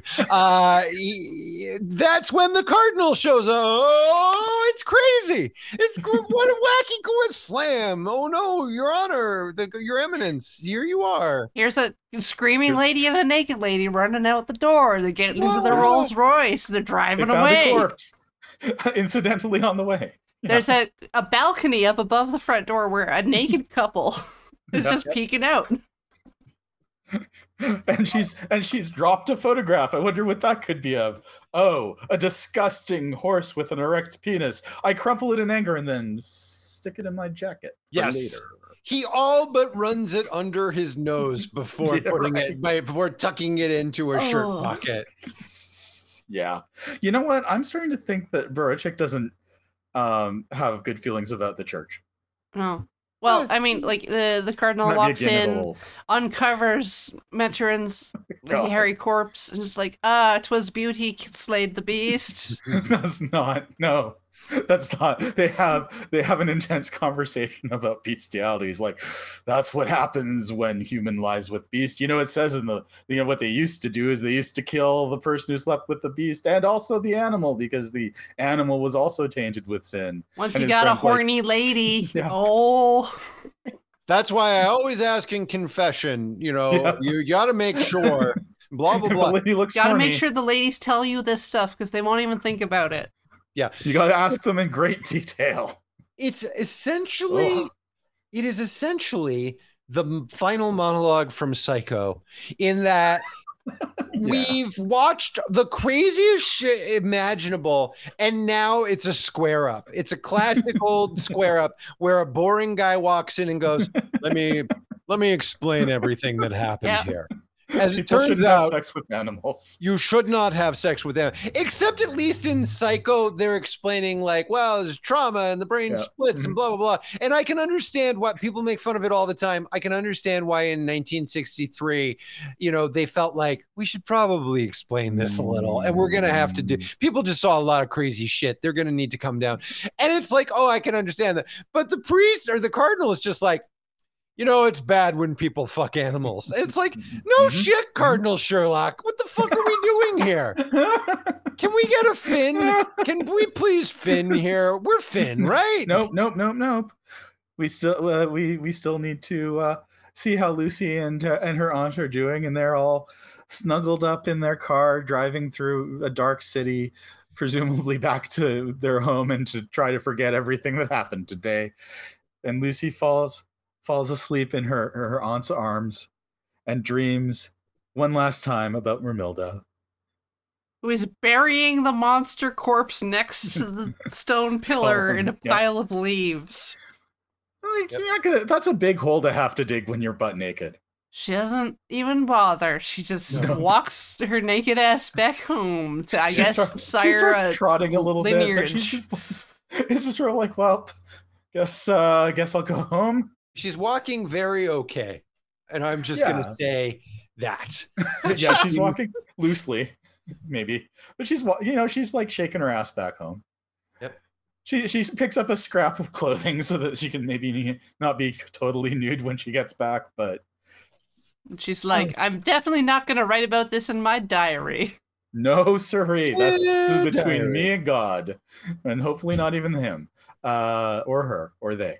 Uh, and then the credits roll quickly over top of this, and to Josh's great relief, we finally have Finn, It's quite a film. the Beast. The Beast. It's the quite- beast! I love this movie so much. yeah. It's just so fucking banana pants, and just there. Uh, I really, I really value uniqueness in cinema. And some things can be unique in a bad way, where I'm like, okay, you should not have made this. Yes, it's unique, but it's unique, and I hate it. Yes, I This spit on your unique- grave is unique, but you don't want to watch it. right like um there's there's things that are uniquely gross that i don't want to like necessarily want to see but this is uniquely weird and uniquely horny and not like like it's i mean it's not not gross but it's not stomach churningly gross it's just weird gross it's like i am surprised that a human made this film and every time i watch it I can be I can continue to be surprised because there's no upper limit to how surprising this film is. And I just really respect it for that. And I think it's cool. And also like, you know, I have weird childhood memories of it. And I was just sort of I was just sort of happy to find out that this weird thing that I vaguely remembered from my past was actually something that was worth seeing and actually re- Yeah. really really bonkers. And I just like I just kind of love it for being itself. And it's not like I'm going to get my mom to watch it, but I don't know. I think it's great. Well, that's the thing. When you said like, well, it's not stomach churning, in my head, I'm like, I don't To know. me, to me specifically. Yes, yes, yes, yes, yes. I am the beholder. Like, I don't know. Honestly, I don't know if I'm going to have a job when this podcast drops. Do you know what I mean? Like, I don't. I have to look. I have to look at my contract and see if there's a morals clause. Oh, no. Um, what have I done? uh, like, I, I honestly, I don't know who I can recommend this to. I don't know who I can. Watch it with Kayla. I am going to watch it. I will watch it with Kayla at some point because she's like, "What was the movie about?" And I was like, About an hour and 40 minutes. About an hour and 40 minutes. Yeah, that's funny. I yeah, because I was like, there's nothing in it. And she was like, You must be I've never seen you rendered speechless. And it's like, it's not that I I'm did it. it's not that I'm rendered I mean, speechless. Walerian, Walerian did it, but still. Yes. It's I don't know what to say. Yeah, I Yeah. don't because you can't just be like, well, it's about a boy who wants to get married, but there's some problems. Like it's like, you know, You it's can say that, but it doesn't encompass the experience. no, it's uh yeah, it's like I don't even know what fucking other direct because usually you can be like, oh, this is Lynchian, this is Cronenbergian, this is this, this is that. And it's like, Mhm. no, this is its own. This is a. This is a. Look, it's not visionary in that it's going to change the world, but it's like it's the work of an auteur visionary. This this dude definitely had a very specific thing that he wanted to commit to celluloid, and Mhm. god damn it, he dunsed it. This is the movie that he wanted, and he got it. I don't know if that means I liked it or didn't like it, but certainly I was never bored, and I was always surprised. And there is some good acting in it, and some funny lines, and some interesting scenarios. And was it a little hot in places? Yeah, there's some sexy, there's Yeah, naked hot. ladies. It's fine. Yeah, It's like uh, Uh, but oh, at the end of the day, it's sort of like, what did you think of the? It's the it's the funniest question Kayla could ask me. She was like, "What did you think?" And I'm just like, I- "Yeah, I don't know. Well, I, I don't know what I thought. I'm not sure if I'm ever gonna know. I'm not even sure if it's a good movie. No, It's I a don't specific, know. It's a spe- specific Yeah. movie. Corey, I've, I'll stop blabbing on. Oh, You, sorry. Yeah, no. I was just. I have been wrestling with that basically since I finished watching it. It's because, like, there's good movies I don't like, and Yeah. I I'm not really willing to say I like the film. Again, I think it succeeded at what it wanted to do, but. I don't even know if it's a good movie, even though it's a successful movie. yeah, Fair. that's. I a don't even know if. I think it's a good movie per se. Like I'm not like I do love it because of be, for for the reasons I said, but I don't know if I'm like, yeah, this is a real solid piece of cinema. It's a it's an astonishing piece of cinema. I don't know that that makes it good, but I do think it's art. It's real weird art. Yeah, I think all of the things that we're saying means that it is like probably it does the thing it set out to do. A successful film is definitely a fine way to put it, but it's just Mhm. like, and so in that way, like you don't love it. It's not fucking Birdemic. Do you know what I mean? Like you don't like it's not it's not so bad it's good Oh and no. it's not it's not campy and it's not like it's not I looked on Letterboxd after this, and there were a lot of people who were like, "Watch this with a big crowd of people," and I was like, No. "Are you out of your fucking mind?" What? God, no. They would leave in the first know? hour and miss the ha- last half hour, Yeah. which is where all the leave in the thing third- happens. The yeah. second that a j- the second that a fucking giant horse dick comes up floppity Right. flipping on the screen, people would just be like, "If I showed that, my friends hate that I watch horror movies." Do you know what I mean? Like Yeah. they're like, "You're a bad, like you've become a bad person because you watch horror movies more." I can't even fucking imagine. I would be sued for assault. I'd be in the goddamn clink if I tried to show people this movie. If you're listening to this podcast, you probably shouldn't watch this movie. I don't. Probably not. Unless it's uh, like I mean, unless it sounds like maybe you do. I just I don't know what watch to some say. cocktail but more cocktail less fuck you know like It's extremely cocktail. yeah but without the toe well but that no it's cock got the toe though, It's right? got the cock it's got the cock and the toes and I But don't, it's like okay, so it's like really rare to see uh, female sexuality presented as a thing and then examined and like the idea of aggressive femininity destroying masculinity is, is you know a fun thing to dwell on. Uh, and just how powerful to to to fuck a beast to death. Like none of the none of the fantasy or fairy tales or literature have that. Like i guess maybe the what paper Well, bag princess it's just like you make a Yeah. deal with the dragon i guess? Sure. yeah and i mean the I dragon this- dildo making company?